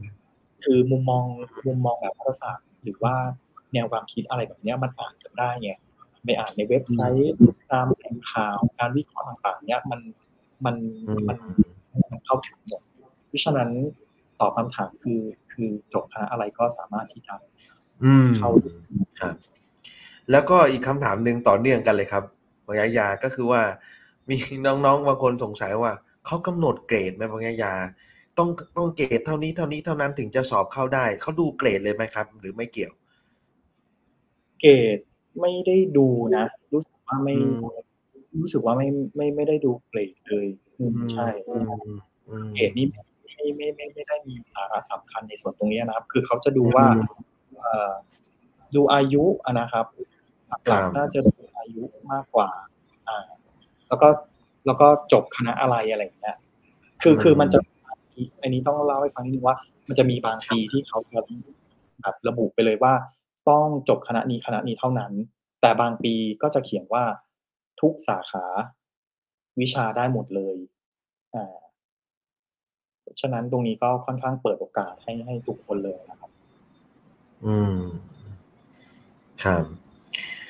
ทีนี้บางมิตร มามามาถึงมามาถึงมาถึงจุดที่ว่าคือการสมัครสอบเข้าไปสู่กระทรวงการต่างประเทศครับบางยะยาก็คือ คือสมัครสอบสมัยบางยะยาก็คือเราไปซื้อใบสมัครที่กระทรวงหรือว่าเอ่อมีการเอ่อสมัครเอ่อจากเว็บไซต์หรืออะไรยังไงครับบางยะยา การสอบกระทรวงการต่างประเทศอะครับอ่าเดี๋ยวเดี๋ยวขอขออนุญาตสักครู่นะครับครับครับได้ก็ขอเสริมนิดนึงก็คือ มีนี่แหละตัสนีมีวาคารบอกเลยเล่าค่ะ อันนี้ขอขออนุญาตข้อข้ามคอมเมนต์มานิดนึงนะครับ คือจังหวะที่บางยะยาพูดเมื่อกี้เนี่ย ถามว่าอยากให้เล่าไหมเรื่องข้อสอบนี่รีบพิมพ์มาเลยครับ เล่าค่ะเล่าค่ะนี่อยากรู้อะไรที่ครับสามารถบอกได้ก็บอกกันนิดนึงก็ได้นะครับพิมพ์พิมพ์อะไรบอกไม่ได้ครับบอกไม่ได้ก็บอกไม่ได้ก็เออก็ต้องต้องเก็บไว้นะครับ จริงจริงๆก็ก็เป็นข้อมูลที่มีอยู่ตามเว็บไซต์อยู่แล้วนะครับข้อข้อข้อมูลที่ที่ผมจะเล่าให้ฟังคือ จริง ๆ การครับเข้ากระทรวงการต่างประเทศเนี่ยจะมีแค่สองวิธีนะครับ ที่เราสามารถที่จะอ่าเข้าสู่กระทรวงต่างประเทศได้วิธีที่หนึ่งก็คือ เราเรียนอยู่ประมาณมปลายนะครับ ทีเนี้ยกระทรวงต่างประเทศเนี่ยเขาจะสมัครสอบนักเรียน เพื่อที่จะส่งนักเรียนกลุ่มเนี้ยไปเรียนที่ต่างประเทศเลยนะครับ เพราะฉะนั้นเด็กกลุ่มเนี้ยเขาก็จะไปเรียนอาจจะตั้งแต่ม .4 ม .5 ม .6 ปริญญาตรีอีกสี่ปี อาจจะไปที่สเปนไปที่อ่าอะไรอะสหรัฐอเมริกาเนี่ยครับเด็กกลุ่มเนี้ยก็จะเป็นเหมือนเหมือนว่าเขาได้บรรจุเข้ารับราชการโดยอัตโนมัติเลยนะครับเพราะฉะนั้นตรงนี้ก็จะเป็นวิธีที่หนึ่งนะครับ ในการที่จะเข้ากระทรวงประเทศใช่ไหมฮะแต่สำหรับวิธีที่สองซึ่งเป็นวิธีที่ที่ที่ผมเข้ามานะครับ เราก็เป็นวิธีหลักๆนะฮะเพราะว่าวิธีแรกอะมันจำกัดจำนวนคนมากแบบ น่าจะไม่ถึงสิบคนหรือห้าคนอะไรอย่างเงี้ยอันอันนี้ตอนนั้นเราก็ไม่รู้นะตอนเราเป็นเด็ก ๆ เราไม่มีข้อมูลแบบเนี้ย เราก็ไม่ไม่ได้ทราบว่าไอเนี้ยคือวิธีการเข้าสู่กระทรวงต่ารเทศวิธีที่สองเนี่ยก็คือวิธีการสอบตรงเข้ามานะฮะซึ่งในหน่วยงานราชการในประเทศไทยเนี่ยมันก็คือการสอบภาคกอภาคขอภาคคอใช่ไหมฮะสอบสามข้อสอบใช่ไหมฮะกระทรวงการต่างประเทศเนี่ยเป็นหน่วยงานที่ออกแบบข้อสอบเองทั้งหมดนะฮะ เพราะฉะนั้นทั้งภาคกอภาคขอภาคคอเนี่ยก็จะเป็นข้อสอบที่กระทรวงเพศดีไซน์คำถามขึ้นมาเองนะฮะก็วิธีการสอบก็จะคล้ายๆกันก็คือว่าภาคที่หนึ่งก็จะเป็นข้อสอบอปรนัยข้อสอบกากบาทนะฮะซึ่งซึ่งก็จะเป็นคำถามวิชาความรู้ทั่วไปนะครับถ้าจำไม่ผิดน่าประมาณ 50 ข้อหรือ 100 ข้อนะครับ แล้วก็ในขณะเดียวกัน ช่วงเช้าใช่ไหมฮะช่วงบ่ายก็จะเป็นสอบภาษาอังกฤษอ่าก็จะเป็นสอบเขียนนะฮะหมายถึงเป็น choice อะไรอย่างเงี้ยฮะพอเราผ่านรอบแรกเนี่ยเขาก็จะประกาศรายชื่อรอบที่สองนะครับ รอบที่สองเนี่ยก็โอเค คนที่ไม่ผ่าน 60%ก็ไม่มีสิทธิ์เข้ารอบสองใช่ไหมฮะคนที่ผ่าน 60%ก็จะเข้ารอบสองใช่ไหมฮะโอเค ทีนี้ในส่วนของรอบสองเนี่ยก็คือการที่อ่อเป็นข้อสอบข้อเขียนทั้งหมดนะครับ เพราะฉะนั้น ข้อสอบช่วงนี้มันก็จะเป็นข้อสอบที่ให้วิเคราะห์ยกตัวอย่างเช่น นโยบายต่างคุณคิดเห็นอย่างไรกับนโยบายต่างประเทศของประเทศนี้ หรือประเทศไทยต่ออาเซียน หรือประเทศไทยต่ออสถานการณ์ความมั่นคงในเวทีระหว่างประเทศ หรือว่าคุณคิดเห็นอย่างไรต่อสถานการณ์บทบาทของไทยใน UN อันนี้พี่สมมติคำถามขึ้นมาเนาะอันเนี้ยก็จะมีคำเขียน ซึ่งสอบอันเนี้ยก็จะเป็น ช่วงเช้า ช่วงบ่ายก็จะมีให้แปลภาษาอังกฤษ แปลภาษาไทยเป็นภาษาอังกฤษ แปลภาษาอังกฤษเป็นภาษาไทย หรือว่าการย่อความนะฮะซึ่งทักษะเหล่านี้ที่เขาใช้สอบเราอะมันก็คือวิชาที่มันก็คือเนื้อหาที่เราอะต้องเอาไปใช้เวลาเราทำงานจริงๆนะฮะเราต้องอ่านข่าวเราต้องย่อความเราต้อง เอ่อ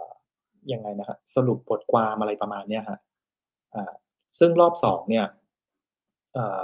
ก็จะเป็นข้อสอบประมาณนี้นะพอเราผ่านรอบสองเสร็จปุ๊บเราจะไปรอบที่สามซึ่งเป็นรอบสัมภาษณ์นะครับ รอบสัมภาษณ์เนี่ยก็จะมีการสัมภาษณ์ หรือว่ามีการทดสอบการอยู่ร่วมกันเป็นกลุ่ม คุณวางบุคลิกอย่างไรยังไงหรือว่าคุณเขาเรียกว่านะฮะเอ่อ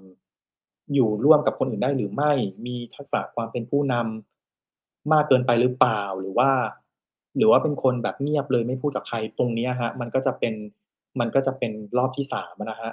ทีเนี้ยเล่าให้ฟังนิดนึงว่าแต่ละช่วงเนี่ยคนสอบจำนวนเท่าเออเยอะแค่ไหนนะฮะอย่างในรุ่นผมอะเข้าใจว่าคนสมัครประมาณหมื่นหนึ่งฮะหมื่นหนึ่งหรือแปดพันไม่แน่ใจฮะแบบแต่มันเยอะเหมือนกันนะฮะก็คือเป็นหลักพันนะครับ เพื่อที่จะมารอบที่สองนะฮะบางคนนี้บินมาจากต่างประเทศเลยนะ เพื่อที่จะมาสอบ คือคือต้องอย่าลืมว่า คนที่อยู่กับสองประเทศเนี่ยหลาย ๆ คนเนี่ยก็คือเรียนเมืองนอกมาเลย เพราะฉะนั้นเนี่ยเขาก็บินกลับมาสอบเลยนะฮะเราก็โอเคจากแปดพันคนเก้าพันคนหมื่นคนอะรอบที่สองก็อาจจะเหลือแค่ห้าร้อยคนหรือว่าสองร้อยคนอะไรอย่างเงี้ยฮะก็ตัดไปเยอะเลยทีเดียวนะครับ ส่วนรอบที่สามก็จะก็เหลือแค่จำนวนที่กระทรวงเทศต้องการของแต่ละปีปีนั้นนะครับ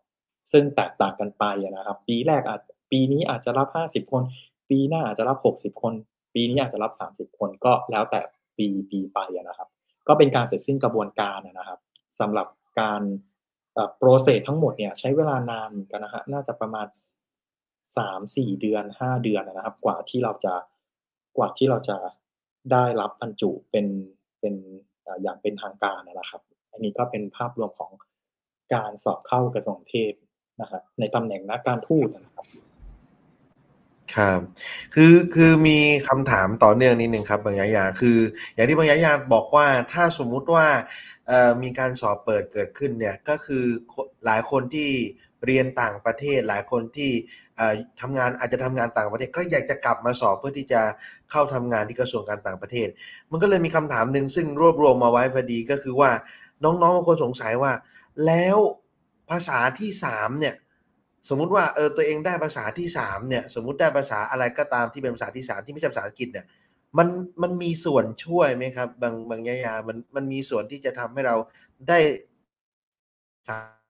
ามารถที่จะเข้าไปง่ายมากขึ้นไหมหรือยังไงครับบางยายาขอขอบคุณโอเคอ่าอันนี้ก็ลืมพูดไปนิดนึงคือ อันนี้ก็มันจะอยู่ในส่วนของข้อสอบรอบที่สองนะครับ ซึ่งรอบที่สองเนี่ยเราสามารถที่จะเลือกเขียนคำตอบเนี่ยเป็นภาษาอื่นๆได้นะครับ เช่น ฝรั่งเศส ภาษาจีน ภาษารัสเซีย หรือบางปีถ้าพี่จำไม่ผิดคือ เราสามารถใช้ภาษาอาหรับได้เหมือนกัน เข้าใจว่าน่าจะใช้ได้ทุกปีเลยนะครับ ทีเนี้ยการที่เราเขียนเป็นภาษาอาหรับทั้งหมดเนี่ยมันก็ก็ทำได้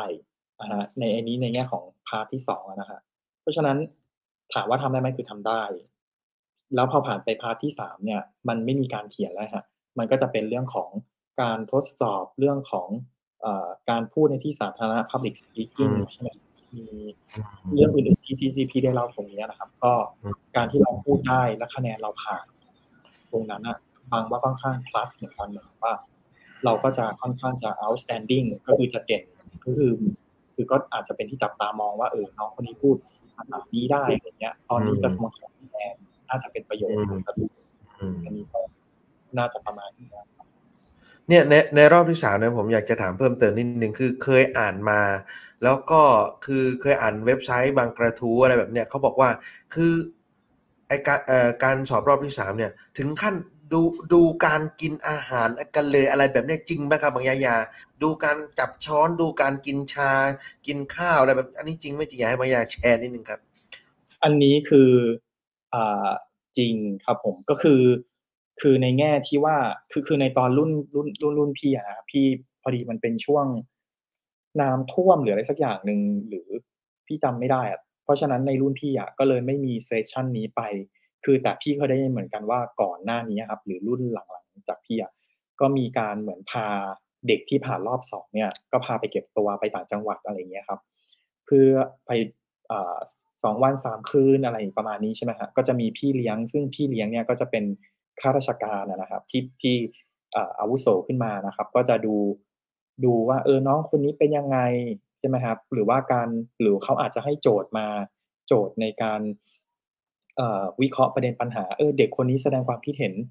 เยอะเกินไปหรือเปล่า หรือว่าไม่แสดงความคิดเห็นเลย ตรงนี้ฮะก็จะดูก็จะเป็นการเก็บคะแนนพฤติกรรมเหมือนกันนะครับ หรือว่าดูมารยาทต่างๆ แต่ก็คงไม่ใช่ไปดูถึงการจับช้อน คือคงไม่มีใครแบบกินมูมามจนอะไรแบบนี้ใช่ไหมครับคือทุกคนก็จะต้องเขาเขาเรียกว่าอะไรวางตัวนิดนึงอะว่าเราจะโพสิชันยังไง หรือว่าเราจะพูดยังไงอะไรเงี้ยซึ่งพี่คือพี่ไม่ได้มีโอกาสไปอยู่เก็บรอบเก็บตัวตรงนั้นนะครับ แต่พี่มองว่าผู้ใหญ่เนี่ยเขามองเห็นว่าเด็กคนนี้เป็นยังไง คือคือด้วยประสบการณ์อะเขาเห็นอยู่แล้วว่า อันนี้ธรรมชาติหรือว่าอันนี้ไม่ธรรมชาติหรือว่าอันนี้แบบ เออมันมันเนียนนะ มันไม่เนียนอะไรอย่างเงี้ย พี่พี่ว่าผู้ใหญ่น่าจะมองออกนะแต่ว่ามีจริง อันนี้มีจริง ๆ มีจริง ๆ มีน้องมูมูมินน้องมูมินถามมาเมื่อกี้นี้เกี่ยวกับนี่แหละสนใจฟังเรื่องรอบเก็บตัวเนี่ย ก็มีจริงแล้วก็เขาก็ดูพฤติกรรมอะนะดูการมารยาทการ รับประทานอาหารร่วมกัน หรือว่าคือมันก็คงไม่มีใคร คือมันก็คง คือถ้าไม่เขาเรียกว่าอะไรนะคือถ้าไม่แย่จริง ๆ ไม่หนักจริง ๆ อะ ก็คงไม่มีปัญหาอะไรอะเนาะแต่ถ้าแบบเออมา เราดูผู้ใหญ่เขาเห็นว่าเออคนนี้ไม่น่าจะเหมาะสม หรือมีปัญหาอะไรบางอย่างอะไรเงี้ยเขาก็ก็ไม่น่าจะผ่าน มีหลายคนนะฮะผ่านมา แต่ว่าตกรอบสัมภาษณ์ ตรงนี้เคยได้ยินเยอะเหมือนกันว่า คือก็คงมีมีบางจุดที่อาจจะไม่ไม่ถูกใจกรรมการหรือว่ากรรมการเห็นว่า เออ อันนี้อาจจะไม่เหมาะสมที่จะเขาเรียกว่าอะไรอะเข้ามาอยู่ในกระทรวงการประเทศอะไรประมาณนี้ครับอ่าอันนี้เวลาเข้ามาเนี่ยเขาเขาให้เลือก คือ อยากรู้ว่า มาทำที่ปากีอะ เลือกเลือกเลือกเองหรือว่ายังไง อันนี้ถามไม่รู้ไม่รู้จะใช้คำพูดยังไงนะเออเป็นนักการทูตที่ปากีเนี่ย ครับ คือลองลองเล่าต่อหน่อย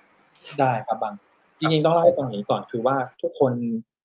ที่เข้ามาในกระทรวงประเทศเนี่ย คือจะมีสองกลุ่มนะฮะก็คือกลุ่มหลักๆนะฮะกลุ่มที่หนึ่งก็คือกลุ่มที่เป็นอาชีพนักการทูตนะครับ ก็คือนักตำแหน่งชื่อตำแหน่งผมจริง ๆ เลยคือตำแหน่งนักการทูตใช่ไหมฮะ ทีเนี้ยมันก็เหมือนในโรงเรียนเราอะโรงเรียนเรามันก็จะมีครูประจำชั้น ครูหัวหน้าฝ่ายกลุ่มนี้รองผอผอใช่ไหมฮะมันก็จะมีตำแหน่งขึ้นขึ้นไปใช่ไหมฮะในส่วนกระทรวงกระทรวงประเทศอะในส่วนกระทรวงประเทศเนี่ยถ้าเรานับหนึ่งถึงถึงตำแหน่งเด็กเนี่ยจนถึงตำแหน่งผู้ใหญ่สุดเนี่ยตำแหน่งผู้ใหญ่สุดเนี่ยก็คือตำแหน่งประหลัดใช่ไหมฮะมันก็คือสี่สิบเอ็ด ก็คือมีหนึ่งถึงสิบเอ็ดว่าง่ายๆอะมีเลขลำดับหนึ่งถึงสิบเอ็ดใช่ไหมฮะคือตำแหน่งแรกที่ผมเข้ามาคือตำแหน่งที่สามอ่า ก็สามแล้วก็สี่ห้าหกใช่ไหมฮะก็ไปเรื่อยๆคนที่เป็นทูตคนที่เป็นทูตเนี่ยก็คืออยู่ตำแหน่งตำแหน่งที่สิบนะฮะตำแหน่งที่สิบเนี่ยก็คือทูตแล้วแต่ว่าตำแหน่งที่สิบเอ็ดเนี่ยก็คือเป็นตำแหน่งประหลัดนะฮะทีเนี้ยมันก็จะไล่ไล่ไล่ลงมาใช่ไหมฮะอย่างอ่าแล้วมันจะมีชื่อตำแหน่งอย่าง เดี๋ยวผมจะผมกลัวจะงงนะก็คือตำแหน่งนักการทูตปฏิบัติการตำแหน่งนักการทูตชำนาญการตำแหน่งประมาณนี้ชำนาญการพิเศษอะไรประมาณนี้ไล่ขึ้นไปใช่ไหมฮะอย่างถ้าเทียบไปเห็นภาพง่ายๆอย่างผมอะคือตอนนี้ผมอยู่เบอร์ที่หกคือจากสามมาจนถึงหกเนี่ย เกิดคือตอนซึ่งตำแหน่งของผมก็คือตำแหน่งนักการทูตชำนาญการนะครับ หรือว่าถ้าเป็นตำแหน่งทางการทูตที่ใช้กันทั่วโลกเนี่ยเขาจะเรียกว่า first secretary นะครับ ภาษาไทยก็คือเลขานุการเอกคือตำแหน่งตำแหน่งภาษาอังกฤษะมันจะมีตำแหน่งทั่วโลกนะฮะซึ่งในทาง diplomatic community นะครับหรือว่าในแง่การทูตอะตำแหน่งเนี้ยมันจะมีเขาเรียกว่าอะไรอะเป็นที่รับรู้กันแล้วก็คือเขาใช้เหมือนกันอะแต่ในประเทศไทยอาจจะใช้ว่านักการทูตปฏิบัติการนักการทูตชำนาญการอะไรก็ว่าไปใช่ไหมฮะ แต่ในต่างประเทศเนี่ย มันก็จะเป็น third secretary second secretary first secretary minister counselor อะไรเงี้ยมันก็จะขึ้นขึ้นขึ้นไปเรื่อยๆนะครับ ทีนี้อันนี้พูดถึงในเรื่องของอตำแหน่งนะครับส่วนในเรื่องของการประจำการนะครับ ทุกคนที่มาอยู่ในกระทรวงประเทศเนี่ย ก็ต้องอยู่ในประเทศไทยก่อน อืมในประเทศไทยก่อนสองปีสามปีสี่ปีห้าปีอะไรก็ว่าไป แล้วก็เราจะ เราถึงจะมีโอกาสออกไปต่างประเทศนะครับอืมการออกในต่างประเทศเนี่ย เราก็เราก็มีสิทธิ์ที่จะเลือกนะครับ ว่าเราจะอยากออกประเทศนี้อยากออกประเทศนั้นอะไรอย่างเงี้ยฮะแต่ว่า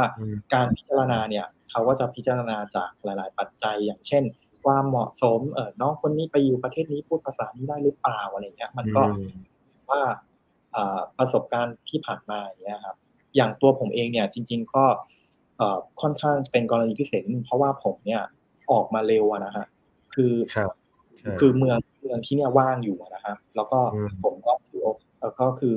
คิดว่าตัวเองมีความพร้อมระดับหนึ่งแล้วก็อยู่ที่กรุงเทพมาระยะหนึ่งนะฮะแล้วก็เราไม่อยากรอนานเกินไปนะครับ เราก็เลยตัดสินใจว่าเออมาที่ปากีสถานนะครับ ก็เป็นที่ทำไม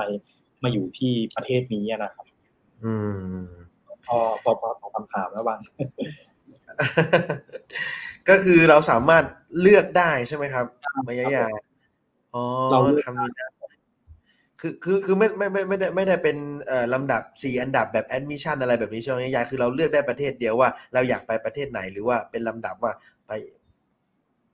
เราเราเราเลือกได้เป็นลำดับอะฮะเขาก็จะมีคือแต่ละรอบเนี่ย ก็คือเอ่อ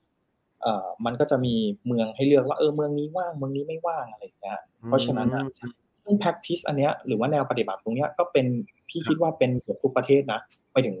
สถานทูตทั่วโลกอะเขาก็ใช้แนวทางเดียวกันก็คืออายุประเทศอยู่อาจจะอยากมาประเทศนี้อะไรเงี้ย พอครั้งหน้าอายุครั้งนี้อยู่มาประเทศนี้ ประเทศนี้มีความยากลำบากมากเลย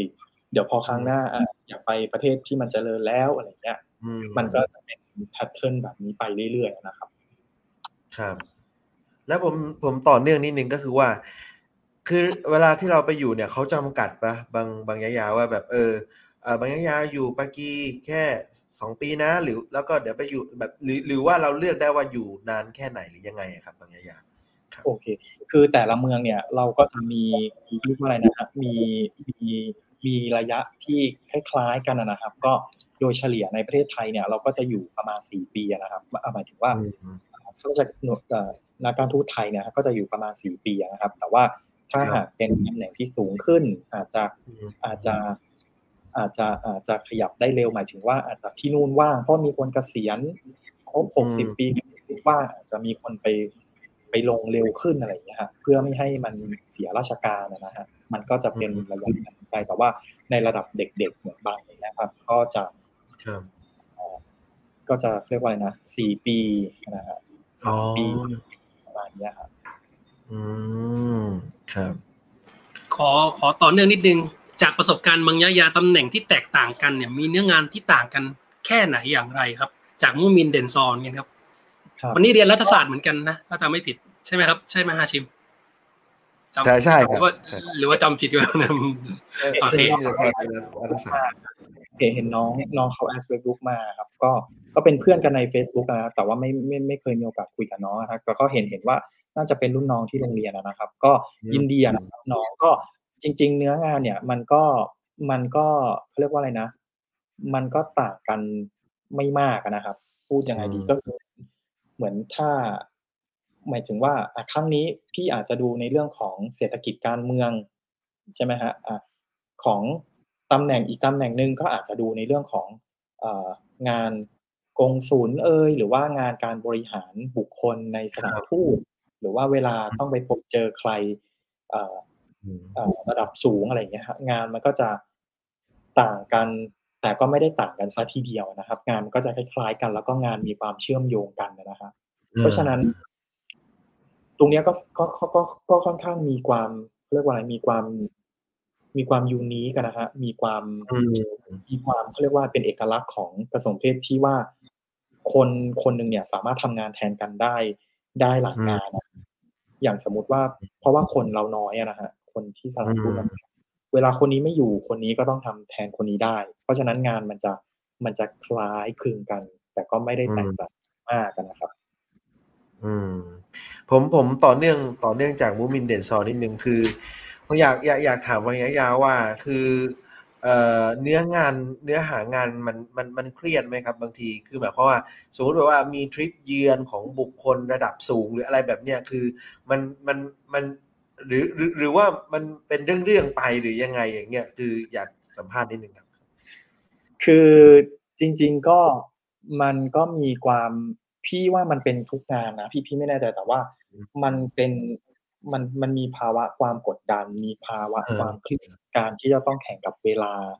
ที่จำกัดนะฮะบางทีมันมีปัจจัยที่เราคุมได้หรือคุมไม่ได้ อย่างเช่น ปัจจัยที่คุมไม่ได้อย่างเอ่ออากาศอย่างเงี้ยฝนตกหรืออะไรเงี้ย แผนเผินอะไรมันก็ต้องปรับเปลี่ยนหมดเลยใช่ไหมสมมติว่าต้องมีการต้องมีการเอ่อต้องมีการใช้พื้นที่ outdoor อะพื้นที่ด้านนอกอย่างเงี้ย แต่ฝนมันตกขึ้นมาอย่างเงี้ย last minute อะไรอย่างเงี้ย เราก็ต้อง เราก็ต้องใช้วิธีการเขาเรียกว่าอะไรแก้ไขปัญหาเฉพาะหน้าว่าเออจะทำยังไงอะไรอย่างเงี้ยแล้วก็มันเกี่ยวข้องกับบุคคลระดับสูงเยอะในแง่ในแง่ของการเมือง หมายถึงว่าบุคคลสำคัญในต่างประเทศอะนักการทูตเอยเอกอัครราชทูตหรือว่าบุคคลในทำเนียบประธานาธิบดีอะไรเงี้ยเพราะฉะนั้นอาชีพเนี้ยก็ค่อนข้างที่จะเขาเรียกว่าอะไรทำงานกับกับบุคคลระดับสูงมากเลยทีเดียวนะครับ ก็มีความกดดัน มีเรื่องของการทำงานที่ต้องรอบคอบนะครับ แล้วก็การทำงานที่ต้องใช้ไหวพริบในการแก้ไขปัญหาตลอดเวลานะครับ ก็จะเป็นเขาเรียกว่าอะไรเป็นธรรมชาติของงานนี้เป็นเนเจอร์ของงานการทูตนะครับ เป็นเป็นเป็นเป็นครูนี้เครียดไหม โอเคยาเครียดเลยช่วงนี้เครียดเลย ยิ่งเห็นแนวโน้มเทอมหน้ายิ่งเครียดใหญ่เลยเนี่ยไม่ไม่บางอย่างผมผมผมผมจะตอบนิดนึงว่าคือ แล้วแต่คือผมอะเคยคิดว่ามันน่ะเครียดแต่ว่าคือแบบพอเห็นเพื่อนหรือว่าเอ่อคนรู้จักอะที่ไปฝึกงานสถานทูตแล้วมันก็จะมีจัดงานไหมครับ แบบงานเอ่อเป็นพวกของวัฒนธรรมไทยอะไรเงี้ยแต่งตัวเป็นเอ่อเป็นเป็นเป็นตามวัฒนธรรมไทยอะไรแบบเนี้ย ใช่ไหมครับบางยาหรือยังไงบางยาพอมีประสบการณ์มีมีครับ อันนี้ก็จะเป็นงานอีกด้านหนึ่งอะนะฮะเป็นงานด้านวัฒนธรรมอะนะครับเราก็จะแสดงวัฒนธรรมไทย ซึ่งอันนี้จะบอกว่าไม่ใช่มีเฉพาะประเทศไทยนะประเทศอื่นเขาก็ทำเพราะว่าอย่างสมมติมีวันชาติขึ้นมาอย่างเงี้ยเราก็จะเราก็จะพรีเซนต์อาหารไทยนะครับ ซึ่งค่อนข้างเป็นเอกลักษณ์ในในในระดับโลกนะคนก็จะค่อนข้างรู้จักอาหารไทยดี ต้มยำผัดไทยอะไรเงี้ยก็จะเป็นที่ ที่รู้จักกันมากนะครับ หรือว่าการแสดงรำต่างๆนะฮะก็เป็นมันเป็นงานในด้านในส่วนของ cultural นะครับ งานในส่วนของวัฒนธรรม ก็เป็นอีกงานหนึ่งที่ที่กระทรวงประเทศสถานเอกอัครราชทูตเนี่ยก็ได้ทำงานเหมือนกันนะครับ ก็หลาย ๆ ที่ก็จะมีงานอย่างเช่น การจัดงานเนี่ยฮะหรือว่ามีหรือบางทีเนี่ยกระทรวงต่างประเทศที่นี่เองเนี่ยเขาก็จะจัดงานเหมือนแบบวันนานาชาตินะฮะบางสมมุติขึ้นมา นานาชาติก็จะมีหลาย ๆ ประเทศเนี่ยมาออกร้านแต่ละประเทศก็จะเอาการแสดงของแต่ละประเทศมาโชว์ หรือว่าขายอาหารนะฮะอย่างที่บางเองบางก็ทำเพราะว่าอาจจะปีละครั้งสองครั้งใช่ไหมฮะเราก็เอาน้องๆนักเรียนที่เนี่ยมีนักศึกษาไทยมาเรียนด้วยนะ ประมาณร้อยกว่าคน น้องๆ คนไทยเนี่ยก็เอาเขามาเรียนมาเอ่อโทษทีเอาเขามาช่วยงาน หรือว่าเอ่อเขาเรียกว่าอะไรแสดง กิจกรรมต่างๆ ช่วยขายอาหารอะไรประมาณเนี้ยฮะก็ถือว่าเป็นกิจกรรมส่งเสริมวัฒนธรรมไทยให้เป็นที่รู้จักอ่าในเวทีระหว่างประเทศนะครับเอ่อถามต่อได้ไหมเขาเขามาเรียนอะไรกันนะครับผมผมอยากรู้แบบส่วนใหญ่เด็กไทยที่จะมาเรียนที่ปากีเนี่ย จะมาเรียนหลัก ๆ คืออะไรครับเอ่อจริง ๆ ปากีสถานเนี่ยค่อนข้างเป็นประเทศใหม่อะนะฮะที่ที่ คือผมเนี่ยก็มาอยู่ที่นี่น่าจะประมาณสี่ปีแล้วนะครับ คือเป็นประเทศใหม่แล้วก็ที่นี่ใช้ภาษาอังกฤษเป็นภาษาหลักนะฮะคือคือเวลาออกไปข้างนอกเนี่ยใช้ภาษาอังกฤษนี่คุยได้เกือบหมดเลยนะเวลาเราไปข้างนอกอะเพราะฉะนั้นเรื่องภาษาเนี่ยน้องๆที่มาเรียนเนี่ยก็ก็จะได้ภาษาอังกฤษแน่นอนนะฮะในราคาที่ที่ถูกมากนะฮะเหมือนน้องบางคนบอกผมว่าเขาอยู่ที่เนี่ยเดือนหนึ่งเขาใช้เงิน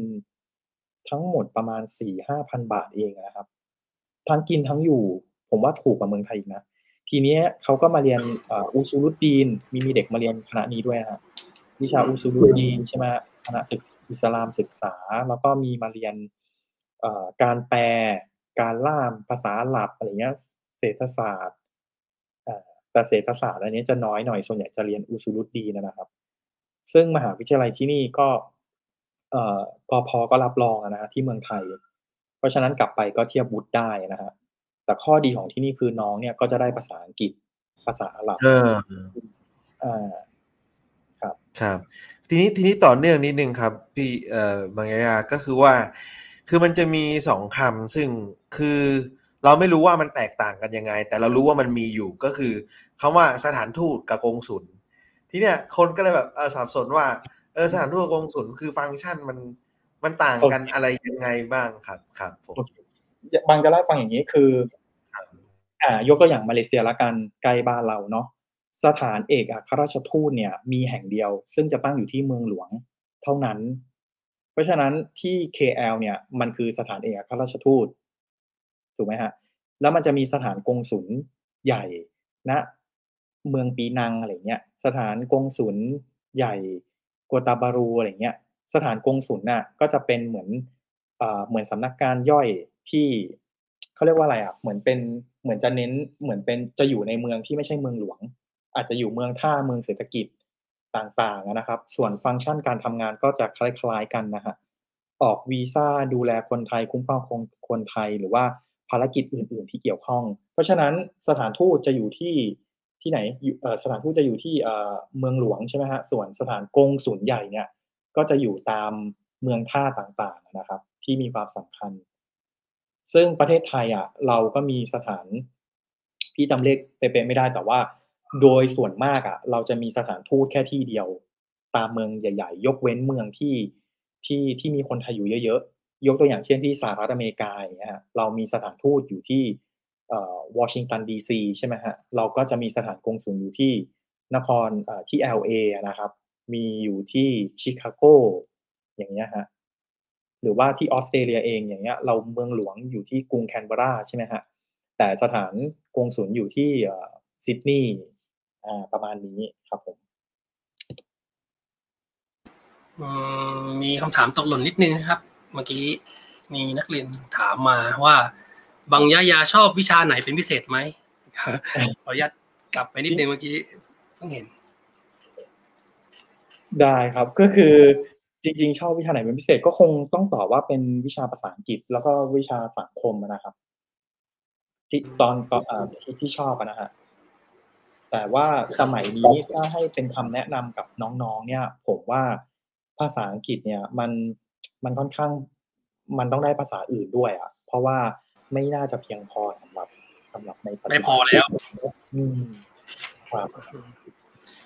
เอ่อเมื่อกี้เล่าเล่าไปถึงนักการทูตแล้วอยากอยากจะไปต่อว่าแล้ว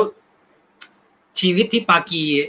เป็นยังไงบ้าง ตอนช่วงเริ่มต้นมีอุปสรรคไหมอยากจะหนีอยากจะถอยกลับมาไหมอะไรอย่างนี้อยากอยากอยากอยากทราบคือปากีสถานเนี่ย ผมส่วนตัวเนี่ย ผม ผมว่าเป็นประเทศที่น่าสนใจมากนะครับ เพราะเพราะว่าปากีสถานเนี่ยก็ เอ่อ ปากีสถานคือต้องบอกก่อนว่าไม่ไม่ได้มีอุปสรรคอะไรนะครับ แล้วก็อยู่ที่นี่ด้วยความราบรื่นดีนะครับ แล้วก็มีกิจกรรมให้ทำคือคืออสนุกสนานอาหารการกินอะไรอย่างเงี้ยก็ก็เป็นก็ทานได้นะฮะเราก็อยู่อย่างมีความสุขแล้วก็เราไม่ได้ต้องปรับตัวอะไรเยอะมาก เพราะว่าเมืองที่เนี่ยมันก็เป็นก็เป็นเมืองที่ประชากรส่วนใหญ่เป็นมุสลิมอาหารส่วนใหญ่ก็ฮาลาลไม่ใช่ส่วนใหญ่อาหารทั้งหมดอะฮาลาล เราเดินไปซูเปอร์มาร์เก็ตเราอยากกินอะไรเรากินได้หมดเลย หรือเดินไปร้านอาหารอย่างเงี้ยอาหารเกาหลีอาหารญี่ปุ่นอะไรอาหารเรากินได้หมดเลย เราไม่ต้องมานั่งแบบกังวลอยู่ว่าเอออาหาร นี้เราจะกินได้หรือเราจะกินไม่ได้ใช่ไหมครับในแง่ของปากีสถานเนี่ยก็คือเราอาจจะเคยได้ยินมาบ้างนะฮะแบบมันไม่ค่อยดีเท่าไหร่ใช่ไหมครับแบบเออเมืองมันน่ากลัวเป็นนู่นนี่นั่นทะเลทรายแห้งแล้งอะไรเงี้ยแต่ข้อที่จริงแล้วมันไม่ใช่แบบนั้นนะฮะ ปากีสถานเนี่ยก็ค่อนข้างเป็นประเทศที่น่าสนใจ แล้วก็มีประชากรเยอะนะครับ ประชากรก็เกือบ 200 กว่าล้านคนนะครับ แล้วก็เป็นประเทศที่มีศักยภาพนะฮะในแง่ของเอ่อ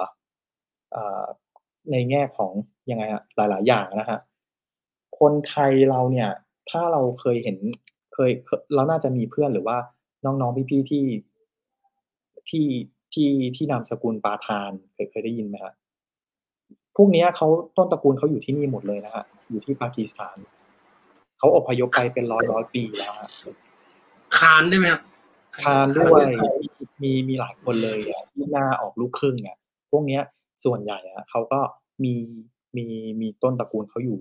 แถวนี้หมดเลยนะครับอืมฉะนั้นไทยกับปากีสถานเนี่ยก็ค่อนข้างที่จะมีความใกล้ชิดกัน แล้วก็ปีนี้เนี่ยปีเนี้ยวันเอ่อวันที่สิบเดือนตุลาคมเนี่ย เป็นปีพิเศษเพราะว่าไทยกับปากีสถานเนี่ยครบรอบความสัมพันธ์ทางการทูตเจ็ดสิบปีพอดีอืมอ่าซึ่งในส่วนของสถานทูตเองนะอ่าก็ในส่วนของสถานทูตเองก็เราก็มีกิจกรรมเฉลิมฉลองต่างๆนะครับ ก็เป็นอืมเป็นมันก็เป็นเขาเรียกว่าอะไรอะกิจกรรมที่เวลาเราเฉลิมฉลองความสัมพันธ์ทางการทูตไม่ว่าจะเป็นกับประเทศอะไรต่างๆ มันก็จะมีอะนะครับม อย่างเช่นสแตมป์ครบรอบความสัมพันธ์70ปี การปลูกต้นไม้หรือว่าการทำอะไรที่เป็นเชิงสัญลักษณ์ต่างๆนะครับอืมโดยรวมก็ก็ดีครับ แล้วก็ทางตอนเหนือของปากีสถานเนี่ยก็ค่อนข้างสวยมากนะฮะสวยคือครับ ช่วงที่ผมช่วงที่พี่แบบมีเวลาแบบยาวๆอย่างเงี้ยก็จะเดินทางไปท่องเที่ยวทางเหนือนะครับ ก็เป็นภูมิภาคที่สวยงามมากนะครับ บางบางบางบางยายาคือถ้าสมมติว่าอย่างเราเราอย่างเราเป็นทูตใช่ไหมครับ แล้วเออเราจะมีแบบอะไรนะแบบอะไรนะ แบบว่าพักร้อนหรืออะไรคือที่ช่วงเวลาที่เราไปเที่ยวเนี่ยคือหรือว่าเป็นช่วงวันหยุดเสาร์อาทิตย์ของเราหรือว่าเราสามารถไปได้ตลอดหรือว่ายังไงครับก็มันก็เออเหมือนทั่วๆไปอะฮะเหมือนเรามีวันหยุดแบบเดือนเออวันหยุดปีละยี่สิบวันสามสิบวันอะไรเงี้ยเราก็สามารถใช้สิทธิ์วันลาไปได้นะฮะตามระเบียบราชการ ส่วนวันเสาร์อาทิตย์เวลาก็สามารถไปได้ในระยะใกล้ๆนะครับไปไกลๆอาจจะกลับมาไม่ทันวันจันทร์ครับครับเป็นเวลาทั่วไปเลยครับเวลาอืมมีมีคำถามนิดนึงคือคนเนี้ยอีกแล้วมีมีให้ดูคนนี้ว่าคนเนี้ยเขานามสกุลอะไร ผมอยากรู้คนนี้พอจะเห็น ไม่รู้จะเห็นหรือเปล่า ครับ ครับ อ่า คนเนี้ยระหว่างคานกับประธานเนี่ยฮัลโหลอันนี้ก็เป็นรูปรถสิบล้อนะฮะเออ จะถามเกี่ยวกับรถด้วยรถสิบล้อคือรถรถพวกเนี้ย จริง ๆ มันมีเหตุผลนะ ที่เขาพยายามจะติดไฟอะไรเยอะๆเพราะว่าภูมิประเทศทางทางเหนือของปากีสถานเนี่ยมันเป็นเขาสูงๆแล้วก็ถนนแคบๆอย่างเงี้ย เพราะฉะนั้นอะ พวก ตรงรถพวกเนี้ยมันจะมีเหมือนมันเป็นถนนไม่มีไฟอะบางเหมือนถึงแบบมันอยู่มันไม่มีไฟไม่มีไฟสาธารณะอะเพราะฉะนั้นรถพวกเนี้ย เวลาเราเห็นไกลๆอะอืมเวลาไฟมันส่องไปอะ มันจะเห็นแสงไงครับแล้วมันมันก็จะหนังมีอะไรด้วยนะข้างๆรถมันจะติดเหมือนแบบอะไรพยายามแต่มันแบบมันยูนิคมากเลยอะมันมันยูนิคมันน่าจะมีแค่ปากีป่ะแบบเนี้ยคือมันอ่ายูนิคน่ามากจะใช่เป็นรถบรรทุกของนะฮะ ข้างในเขาก็อืจะมบรรทุก ของส่วนอืมส่วนใหญ่อะมันไม่ใช่ ส่วนใหญ่แต่คนก็ชอบไปขอถ่ายรูปรถพวกนี้ครับครับอาบังมิดเปิดไมค์ก่อนครับ เออเอาเลยเลยบังมิดมีคำถามมีคำถาม อ่าคำถามคำถามมาเต็มเลยนะ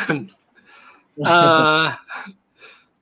อ๋อมีคนบอกมาว่ามูฮัมหมัดฮาชิมคานนะตั้งชื่อให้เรียบร้อยแล้วนะอืมไม่ไม่เดี๋ยวไม่คานแล้วเดี๋ยวสักพักหนึ่งอาจจะมีข่าวดีอ่าไม่ใช่ครับแซวนิดนึงแซวนิดนึงอะมีคำถามอะไรไหมครับ เดี๋ยวดูนิดนึงครับ ถ้ามีโอกาสได้เลือกประเทศต่อไปยายาอยากไปประเทศไหนครับ นะจากจากอาจารย์ปีดาอาจารย์อาจารย์ปีดาครับ อาจารย์ปีดาโอ้อาวิดาอีนครนี่ โอเค ก็จริงๆไม่ไม่ได้มีประเทศที่อยากไปเป็นพิเศษอะนะครับ แต่ว่าส่วนตัวเนี่ยเอ่อเรียกว่าอะไรนะ ชอบชอบไปประเทศที่ค่อนข้างแบบมีความท้าทายหรือว่า ถ้าอืมเราไปประเทศไหนก็ได้นะฮะเราไม่มีเมืองที่ชอบโดยเฉพาะอะไรเงี้ย ก็จริงๆ เมืองที่อยากไปเมืองหนึ่งก็อยากไปที่เจดดาหรือว่าที่ริยาดนะครับ เพราะว่าอืม คือมันใกล้ที่มักกะนะใช่ไหม เราก็สามารถที่จะพาสมมติว่าแบบพาพ่อแม่พี่น้องอะไรเงี้ยเขาไปไปอยู่กับเราไปค้างกับเราอะไรเงี้ย เข้าไปที่มักกะอะไรเงี้ยก็น่าจะง่าย ซึ่งซึ่งเมืองเนี้ยก็คือถ้ามีโอกาสก็อยากจะไป หรือว่ามีเพื่อนๆน้องๆอะไรเงี้ยที่ที่ที่มีโอกาสมาเที่ยวอย่างเงี้ย เราก็รู้สึกว่าเออเราอยากต้อนรับเขาอย่างเงี้ย ในแง่หนึ่งเราก็ได้ผลบุญด้วยเหมือนกัน เพราะว่า มีเพื่อนมีน้องมีอะไรมามา แล้วก็มาที่มักกะอะไรอย่างเงี้ยครับอันนี้ก็เป็นเมืองที่ที่ที่ที่อยากไปเหมือนกัน เรามีสถานกงสุลใหญ่ที่ที่เมืองเจดดานะครับ ที่เจดดาซึ่งเจดดาเนี่ยมันจะใกล้จากกับมักกะเข้าใจว่าพี่เคยไปอยู่มันประมาณสองชั่วโมงมึงจากเจดดาเข้าไปมักกะนะครับ แล้วก็อืมพวกเรามุสลิมส่วนใหญ่เนี่ยที่เวลาไปทำฮัจญ์นะฮะก็จะเป็นครับในส่วนของสถานทูตสถานกงสุลนะฮะที่จะดูแลและ ร่วมกับกรมการกระทรวงวัฒนธรรมอะฮะกำลังจะไม่ผิดกระทรวงวัฒนธรรมที่ที่ดูแลเรื่องโควต้าฮัจญ์นะครับ ก็น่าจะเป็นคนที่ไปที่ได้งานแล้วก็ได้ผลบุญด้วยมีมันใช่ไหมอืมก็ก็ก็ถ้ามีโอกาสก็ก็อยากไปครับผมแต่ว่า เอ่อมันก็ต้องดูจังหวะด้วยดูว่า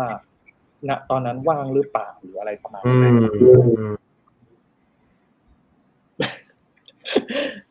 เห็นคำถาม เห็นคำถามแล้วใช่ไหมครับคำถามมาต่อเนื่องเลย ถ้าบางยายาติดใจปากีเนี่ยบางเลือกอยู่แต่ปากีอย่างเดียวได้ไหมเอ่อไม่ไม่ได้นะครับ คือคือคือเราต้องเขาเรียกว่าอะไรนะฮะคือมันมีมันมีเทอมของมันนะฮะเราต้องอยู่สามปีสี่ปี เพราะฉะนั้นเนี่ยเราก็ต้องเปลี่ยนงานนะครับ ไม่ไม่ไม่อย่างนั้นเราก็จะรู้แต่เฉพาะปากีใช่ไหมฮะอืมเพราะฉะนั้นเวลาเราโตไปหรือว่าเวลา เวลาพี่โตขึ้นไประดับสูงอย่างเงี้ย ก็จะไม่ครับมีความหลากหลาย ก็จะรู้เฉพาะปากีแต่ว่าอะไม่รู้ประเทศอื่นเลย อะไรเงี้ย มันก็ทำให้ มันก็ทำให้เราแบบเขาเรียกว่าอะไรอะมีข้อจำกัดนิดนึงอย่างเงี้ยครับอืมแต่ก็เป็นประเทศที่ดีนะ ปากีสถานคือ คือคือยังรู้สึกชอบแล้วก็รู้สึกว่าไม่รู้สึกว่าอยู่ได้อะไรเงี้ย อืมน c e มากแล้วก็แบบเอ่อ ดีครับสุภาพเรียบร้อยโดยรวมดีครับครับ ถ้าถ้าฮาชิมกับฮามิดเนี่ยจะจะไปเที่ยวเนี่ยได้ไหมมีมีทัวร์มีอะไรแนะนำมันจริงเอาอีกแล้วๆจริงๆมีมีพานำนะมีจริง ๆ มีนะครับ แต่ว่าพอเป็นช่วงเอ่อช่วง พฤศจิกาไปเนี่ย มันจะหนาวมาก คือมันหนาวแบบหิมะตกอะไรเงี้ย มันมันจะลำบาก ซึ่งไม่นิยมแล้วก็ไม่แนะนำให้ให้เดินทางมาท่องเที่ยว จริง ๆ ช่วงเวลาที่ดีช่วงที่เดินทางท่องเที่ยวอะคือประมาณเมษายนจนถึงตุลาคมอ่าถ้ามาช่วงตุลาถ้ามาช่วง ถ้าเรามาเที่ยวช่วงพฤศจิกายนเนี่ยเอ่อพฤศอืโทษมทีนะพฤษภาคมมิถุนายนเนี่ย เราครัจะบไปเก็บเชอร์รี่กินจากต้นได้เลยนะ จากทางเหนืออย่างเงี้ย แต่ว่าถ้าเป็นช่วงเนี้ย ถ้าสมมติว่าน้องฮาชิมมาเที่ยวช่วงเนี้ย ช่วงกันยาตุลาเป็นฤดูแอปเปิลอ่า เพราะฉะนั้นน่ะ การมาแต่ละเดือนฤดูอะไรนะครับบางยะยาเป็นฤดูฤดูแอปเปิลนะครับอ๋อโอเคครับคือคือมันเต็มถนนเลยคือเราไปเด็กคือคือมันมันเป็นแต่ละช่วงอะเพราะฉะนั้นการมาแต่ละช่วงอะ มันจะให้ความรู้สึกไม่เหมือนกันอืมบรรยากาศก็จะไม่เหมือนกัน แล้วก็สีของต้นไม้ภูมิประเทศก็จะแตกต่างกันนะครับอืมครับ คือมีมีเอ่อถามนอกไมค์เอ้ยถามนอกไมค์ถามหลังไมค์มาครับบางยะยาว่าบางยะยาเคยเคยไปแคชเมียร์ไหมและถ้าสมมุติว่าคนไทยไปแคชเมียร์ต้องไปปากีก่อนใช่ไหมหรือว่ายังไงครับบางยะยาพอจะมีคำแนะนำไหมอืม จริง ๆ ไม่มีโอกาสได้เคยไปนะครับ มันเป็นพื้นที่ที่ค่อนข้างจะละเอียดอ่อนนิดนึงนะฮะตรงนั้นพี่ก็เลยไปแล้วก็เอ่อแคชเมียร์เนี่ยมันน่าจะเข้าได้ทั้งสองทางทั้งทางอินเดียแล้วก็ปากีแต่คนไทยส่วนใหญ่อะเอ่อจะเข้าทางน่าจะเข้าทางอินเดียมากกว่านะครับอ๋อเอ่อเพื่อการท่องเที่ยวนะฮะแต่ช่วงนี้มีโควิด ก็ไม่ค่อยแนะนำเท่าไหร่นะฮะหมายถึงว่าสถานการณ์ที่มีอะไรอย่างเงี้ยอืม ก็อาจจะต้องชะลอไปก่อนรอดูสถานการณ์อีกทีหนึ่งครับแล้วแล้วโควิดมีผลกระทบต่อการดำเนินชีวิตในปากีสถานเยอะไหมครับ บางยะยาอืมจริง ๆ ช่วงแรกอะ ก็ค่อนข้างนะช่วงที่มันระบาดเลยนะเพราะว่าคือเอ่อเราก็ค่อนข้างกังวลนะนะหมายถึงว่าเอ่ออยู่ที่นี่ใช่ไหมฮะการเข้าถึงระบบสาธารณสุขต่างๆ หรือว่าปัญหาต่างๆ เราก็ค่อนข้างกังวลแต่ว่า ที่เนี่ยเนี่ยเขารัฐบาลเขาก็ค่อนข้างจะเร็วนะฮะเอ่อเอ่อบางก็ได้ฉีดวัคซีนเรียบร้อยไปหมดแล้ว แล้วก็น้องๆนักเรียนที่เนี่ยเราก็เขาก็ได้ฉีดวัคซีนนะฮะทั้งหมดเลยฮะก็ได้ฉีดของก็ได้มีโอกาสเข้าไปฉีดวัคซีนได้เร็ว ที่ที่เนี่ยวัคซีนมันเยอะไงฮะวัคคือเหมือนคนที่เนี่ยหลายคนที่เนี่ยหลาย ๆ คนอะเขา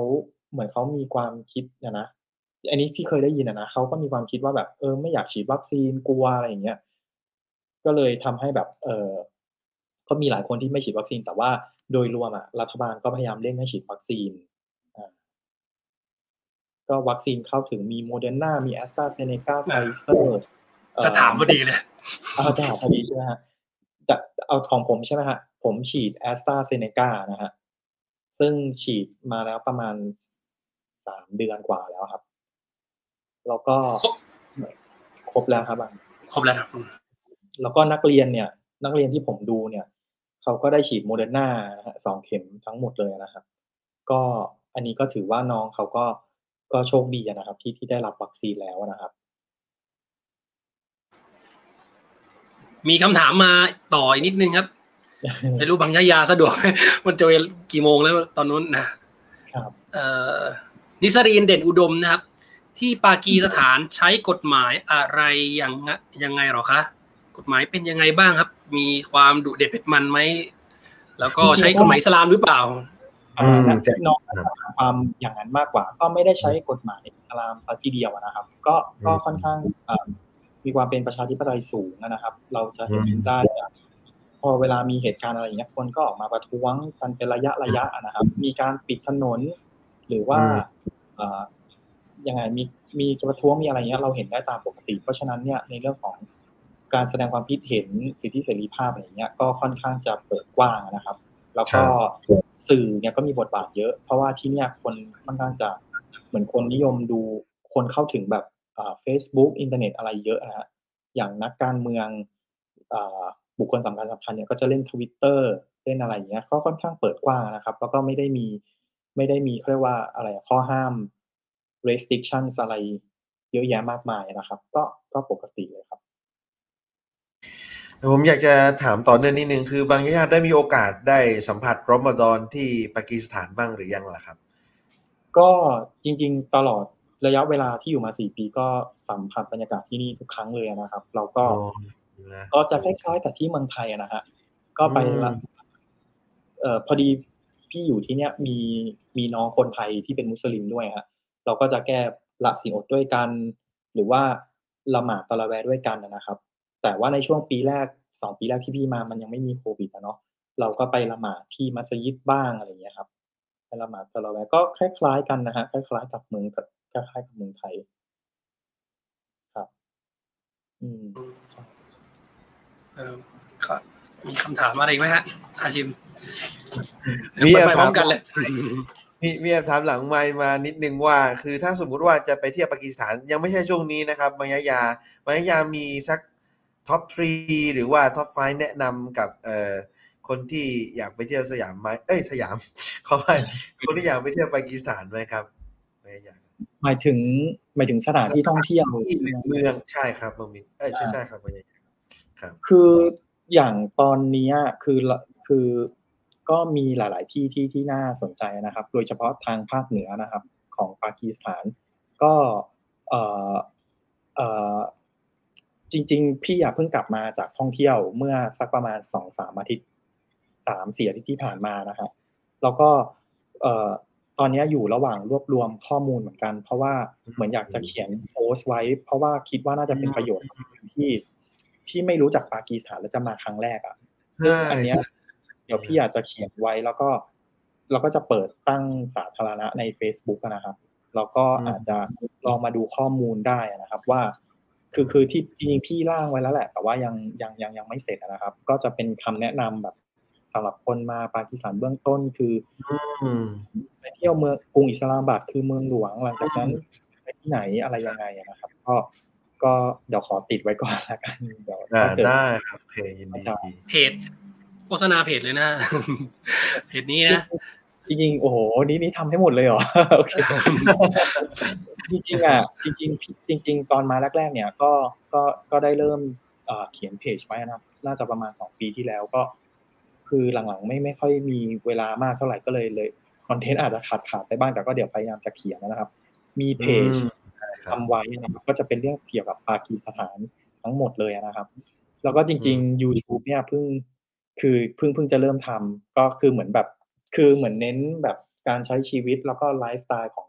ออการเป็นนักการทูตนะครับ จริง ๆ มีคลิปอันหนึ่งที่เพิ่งทำไว้แล้วก็น่าจะเป็นประโยชน์กับคนที่สนใจมาเรียนปากีสถานนะครับ ว่าเออนักนักเรียนไทยเนี่ยเขามาเรียนอะไรกันที่นี่นะครับ ก็ก็ประมาณนี้นะครับผมก็อยากแชร์ข้อมูลที่ที่ไม่ไบแอสนะครับ ไม่มีทัศไม่มี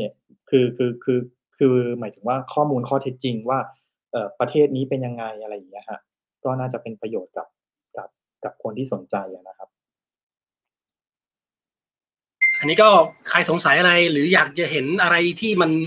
ไม่เคยเห็นเนี่ยอย่างแรกก็คือปากีมีดีกว่าที่คิดนี่คือ Facebook อันแรกนะครับ ก็อย่างหนึ่งก็คือ YouTube นะส่วนใหญ่จะเป็นอะไรครับเกี่ยวกับการทูตการทำงานใช่ไหมครับ คือที่ผ่านมาเอ๊ะตอนเนี้ยเราเราทำเราทำเอ่อเรียกว่าอะไรนะครับ เป็น เหมือนเนื้อหาการท่องเที่ยวอะนะครับ ในปากีสถานก็คิดว่าไม่น่าจะมีคนรู้เยอะมากนะครับ เราก็ใช้โอกาสตอนที่เราไปเที่ยวเนี่ยอัดอัดมา แล้วก็ช่วงมีเวลาว่างนะครับ ก็ทำเป็นงานอดิเรกแบบเออลองตัดต่อวิดีโออะไรไปเรื่อยๆนะครับ ก็เรียนรู้ อยู่ในขั้นเรียนรู้อยู่ครับไปกดไลค์กดติดตามกดแชร์กันได้นะโฆษณาเก่งนะ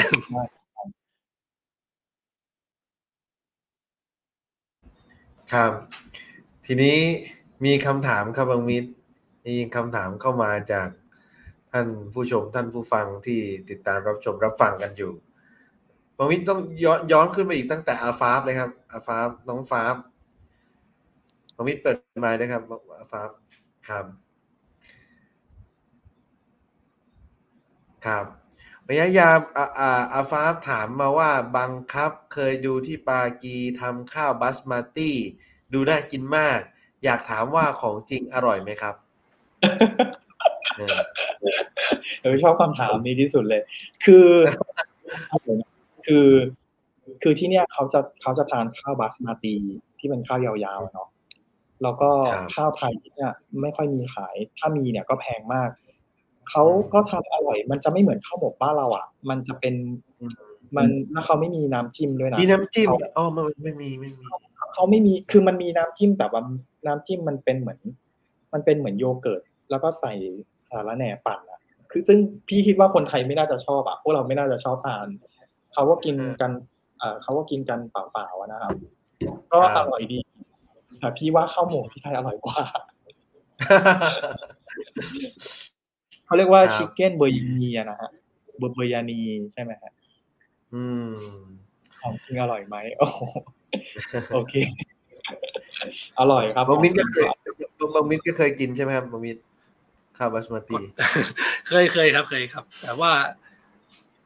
ก็ไม่รู้นะไม่ไม่รู้ที่เดียวกันหรือเปล่านี่คือที่ไทยไงมันก็เลยเคยอาจจะคนละอารมณ์กัน จริงๆคนคนชอบกินอาหารเขาเรียกว่าอาหาร ไม่รู้ดิภรรยาชอบพาไปกินอาหารแขกอะนะร้าน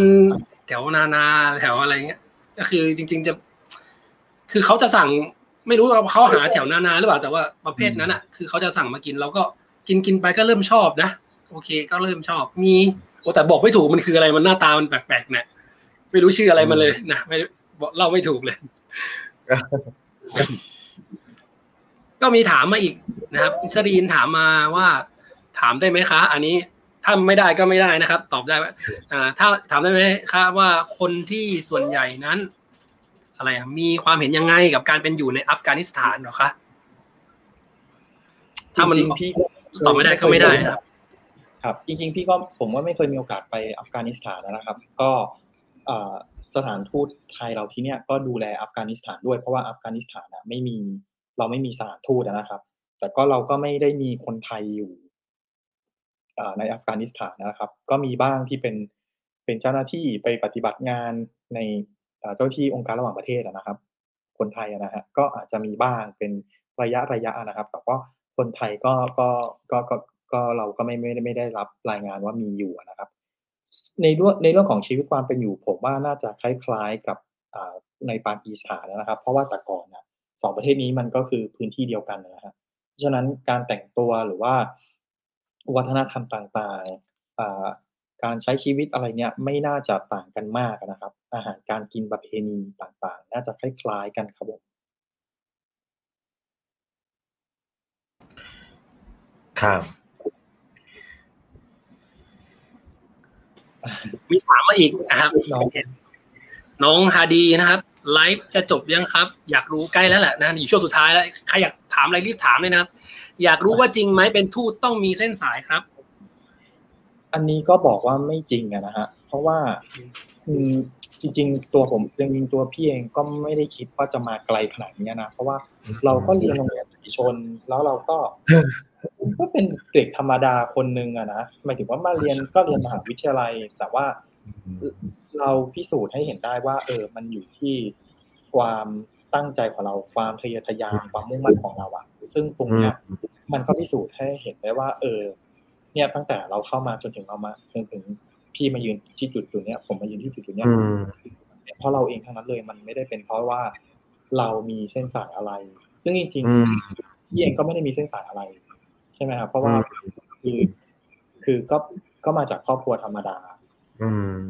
เพราะฉะนั้นอะคำถามที่ว่ามีเส้นสายอะก็ไม่จริงนะครับ อืม ก็คือมาจาก potential ของบางของบางยายาของเราเองนะครับ บางบางยายาคือ อันนี้อันนี้ถามนอกไมค์มเอ้ยถามนอกไมค์ถามหลังไมค์มาอีกแล้วครับ ก็คือว่าเขาบอกว่าบางยายามีมีใครเป็นแรงบันดาลใจไหมคนที่เป็นนักการทูตก็ได้หรือว่าคนที่เป็นเอ่อเป็นเป็นใครก็ได้ที่เป็นแรงบันดาลใจของบางยายา หรือว่าบางยายามีหนังสืออะไรที่บางยายาอยากบางยายาชอบอ่านและอยากแชร์ไหมนะครับ อันนี้ถามนอกถามหลังไมค์กับผมมาครับ อืมเอ่อคงคงคงต้อง คงต้องให้เป็นถ้าดรสุรินทร์นะนะฮะที่ท่านก็เป็นอดีตอ่าเลขาธิการดรสุริอานทร์เซียนพิศวรรณนะครับดรสุรินทร์พิศวรรณนะครับ ซึ่งครับเอ่อพี่อะได้มีโอกาสตอนที่ที่เข้ากระทรวงต่างประเทศแรก ๆ ตอนที่เป็นเด็กเลยอะนะฮะเราก็มีโอกาสได้เดินเดินทางไปต่างประเทศกับท่านเนี่ยหลายครั้งอะนะครับ แล้วบางครั้งเนี่ยไปกับท่านสองคนเลย ซึ่งถือว่า ซึ่งถือว่าได้รับความไว้วางใจมากนะ เพราะว่าพี่เด็กมากอะนะฮะ ในขณะที่ท่านสุรินทร์เนี่ยท่านก็มาถึงตำแหน่งหน้าที่การงานหรือว่าการได้รับเอ่อความยอมรับในระหว่างประเทศเนี่ยค่อนข้างเอ่อเป็นที่รู้จักอะนะครับ ทีเนี้ยการที่เราได้อยู่ใกล้ชิดท่านเนี่ย เราได้เรียนรู้เยอะอะนะตั้งแต่ในเรื่องของชีวิตส่วนตัวหรือว่าการวางตัวต่างๆนะครับ หรือว่าการพูดในที่สาธารณะ ตรงเนี้ยฮะ มันก็พี่ได้มีโอกาสอยู่กับท่านสั้น ๆนะนะฮะตอนก่อนที่เอ่อ ตอนตอนช่วงแรกๆนะครับ ก็ได้เรียนรู้จากท่าน มันมีหนังสือหนึ่งที่ท่านก็เขียนนะผมว่านั้นเป็นหนังสือที่ดีเหมือนกันจำชื่อไม่ได้ว่าหนังสืออะไรนะครับ เดี๋ยวอาจจะแชร์ไปทีหลัง แล้วก็อาจจะบอกน้องอาชิมไปนะครับ ซึ่งก็เป็นหนังสือที่อ่านแล้วก็ได้แรงบันดาลใจ เป็นประวัติของท่าน แล้วก็วิธีคิดของท่านนะครับ ในการใช้ชีวิตคือท่านเคย ผมเคยจำได้ครั้งหนึ่งเหมือนท่านก็เคยไปพูดอ ที่ใดที่หนึ่งให้นักศึกษาฟังมั้งครับ เหมือน ซึ่งพี่ก็ยังจำจนถึงทุกวันนี้นะ เหมือนเหมือนท่านบอกประมาณว่า ตื่นมาเนี่ย เราต้องรู้แล้วว่าเราจะทำอะไรอะ คือไม่ใช่ว่าตื่นมาแล้วเราก็ไม่รู้ว่า เออวันนี้เราจะต้องทำงานอะไร เราต้องมีอยู่ในหัวอยู่แล้วว่า วันนี้ต้องทำอะไร อีกหนึ่งอาทิตย์ต้องทำอะไร หรือว่าอีกห้าเดือนหกเดือนหนึ่งปีเนี่ย เราเรามีแผนอะไรยังไงไว้ เนี่ยมันก็เลยเหมือนแบบว่า พี่ว่ามันก็เป็นเรื่องที่ดี เพราะว่า เราต้องคิดอยู่เสมอว่าเออเนี่ย ตื่นมาเช้าเนี่ยต้องทำแบบเนี้ย มันจะได้ชีวิตเนี่ย มันจะได้มี มันจะได้มีเป้าหมาย มันจะได้มีเขาเรียกว่าอะไรอะ มีรู้ว่าเราต้องทำอะไรอะ คือถ้าเราไม่ได้มีการวางแผนเลย เออเหม่อลอยไปวันๆอะไรอย่างเงี้ย มันก็มันก็น่าเสียดายนะในในในความในความคิดผมอะ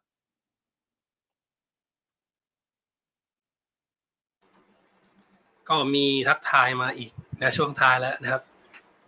อุจไลท์ใบมาลิกีสลามครับ ทั้งสามท่านครับอ่าอันนี้ยินยินดีครับผม ก็ช่วงท้ายแล้วนะครับ ก็ไม่รู้ว่าจะมีใครอยากจะถามอะไรอีกไหมนะครับ บางยะยาอยากจะฝากอะไรกับ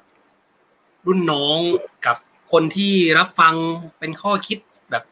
สำหรับ เด็กที่กำลังยังไม่รู้ยังไม่รู้ว่าตัวเองจะทำยังไง อยากจะฝากอะไรกับน้องๆไหมครับ อืม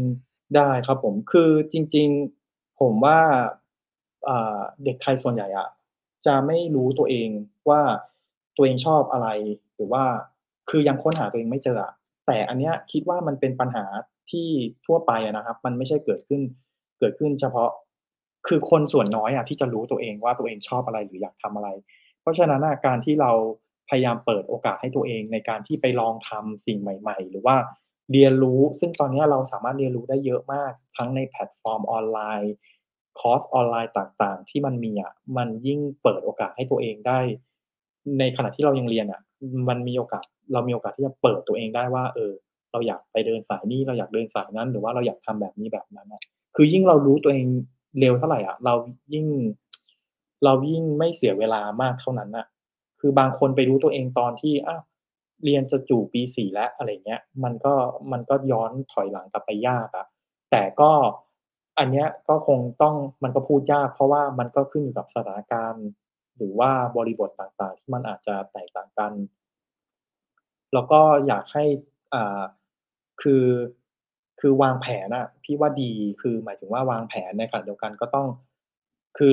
คือเรามีแผนใหญ่ใช่ไหมเราก็ต้องมีแผนย่อยซอยเป็นเล็ก ๆ ด้วยว่า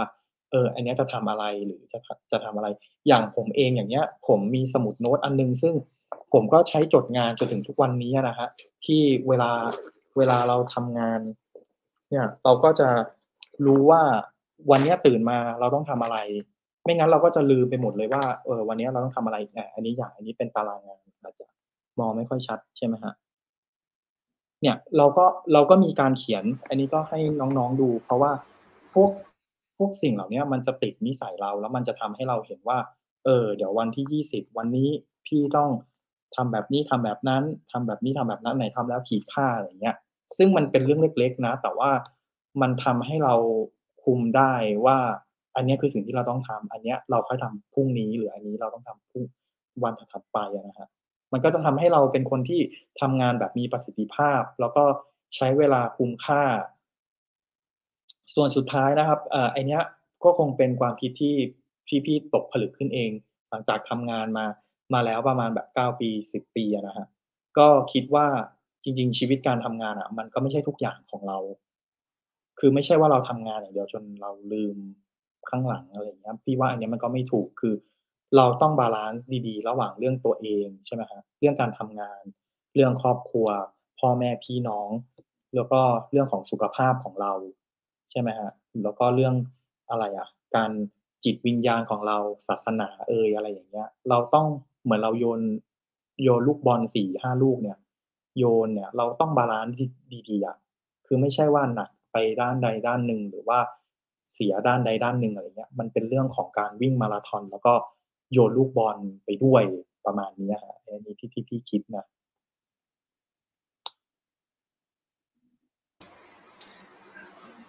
อาชิอาชิมเสียงไม่ออกอาชิมยังยังไงนะครับ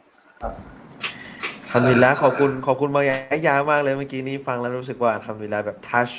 ภาษาสมัยใหม่คือทัชมากก็คือแบบอืมทัชมาก ครับบางฮามิดมีข้อความคอมเมนต์ จากโอ้โอ้ยาวเลยเดี๋ยวอันนี้ต้องอ่านนะครับ อาจารย์บุษบาครับอาจารย์บุษบาเลยจริงๆยะยาเป็นคนจริงของความพยายามชอบคิดในแบบที่คนอื่นมองว่ามันไม่น่าจะเป็นไม่น่าจะได้อ่าแต่ยาก็ทำจนได้ อันนี้เป็นสิ่งที่น่าชื่นชม และอยากให้น้องๆ ได้ดูไว้เป็นแบบอย่างนะครับ อันนี้คือ อันนี้ที่อาจารย์บุษบาเขียนมาพิมพ์ออกมานะครับอ่าก็แต่เท่าที่ฟังเมื่อกี้ก็รู้สึกว่า ใช่นะ มันใช่ตรงกับบางยะยาจริงๆนะครับ คือคือ mindset แล้วก็ทัศนคติแบบโอเคมากนะครับบางยายาขอบคุณที่แบบมาแชร์ให้น้องๆ ให้พวกเราได้แบบได้ได้ได้ฟังได้ได้แบบอะไรข้อคิดดีๆแบบนี้ครับมาโอ้โหขอบคุณมากเช่นกันอ่าอาจารย์บุษบาก็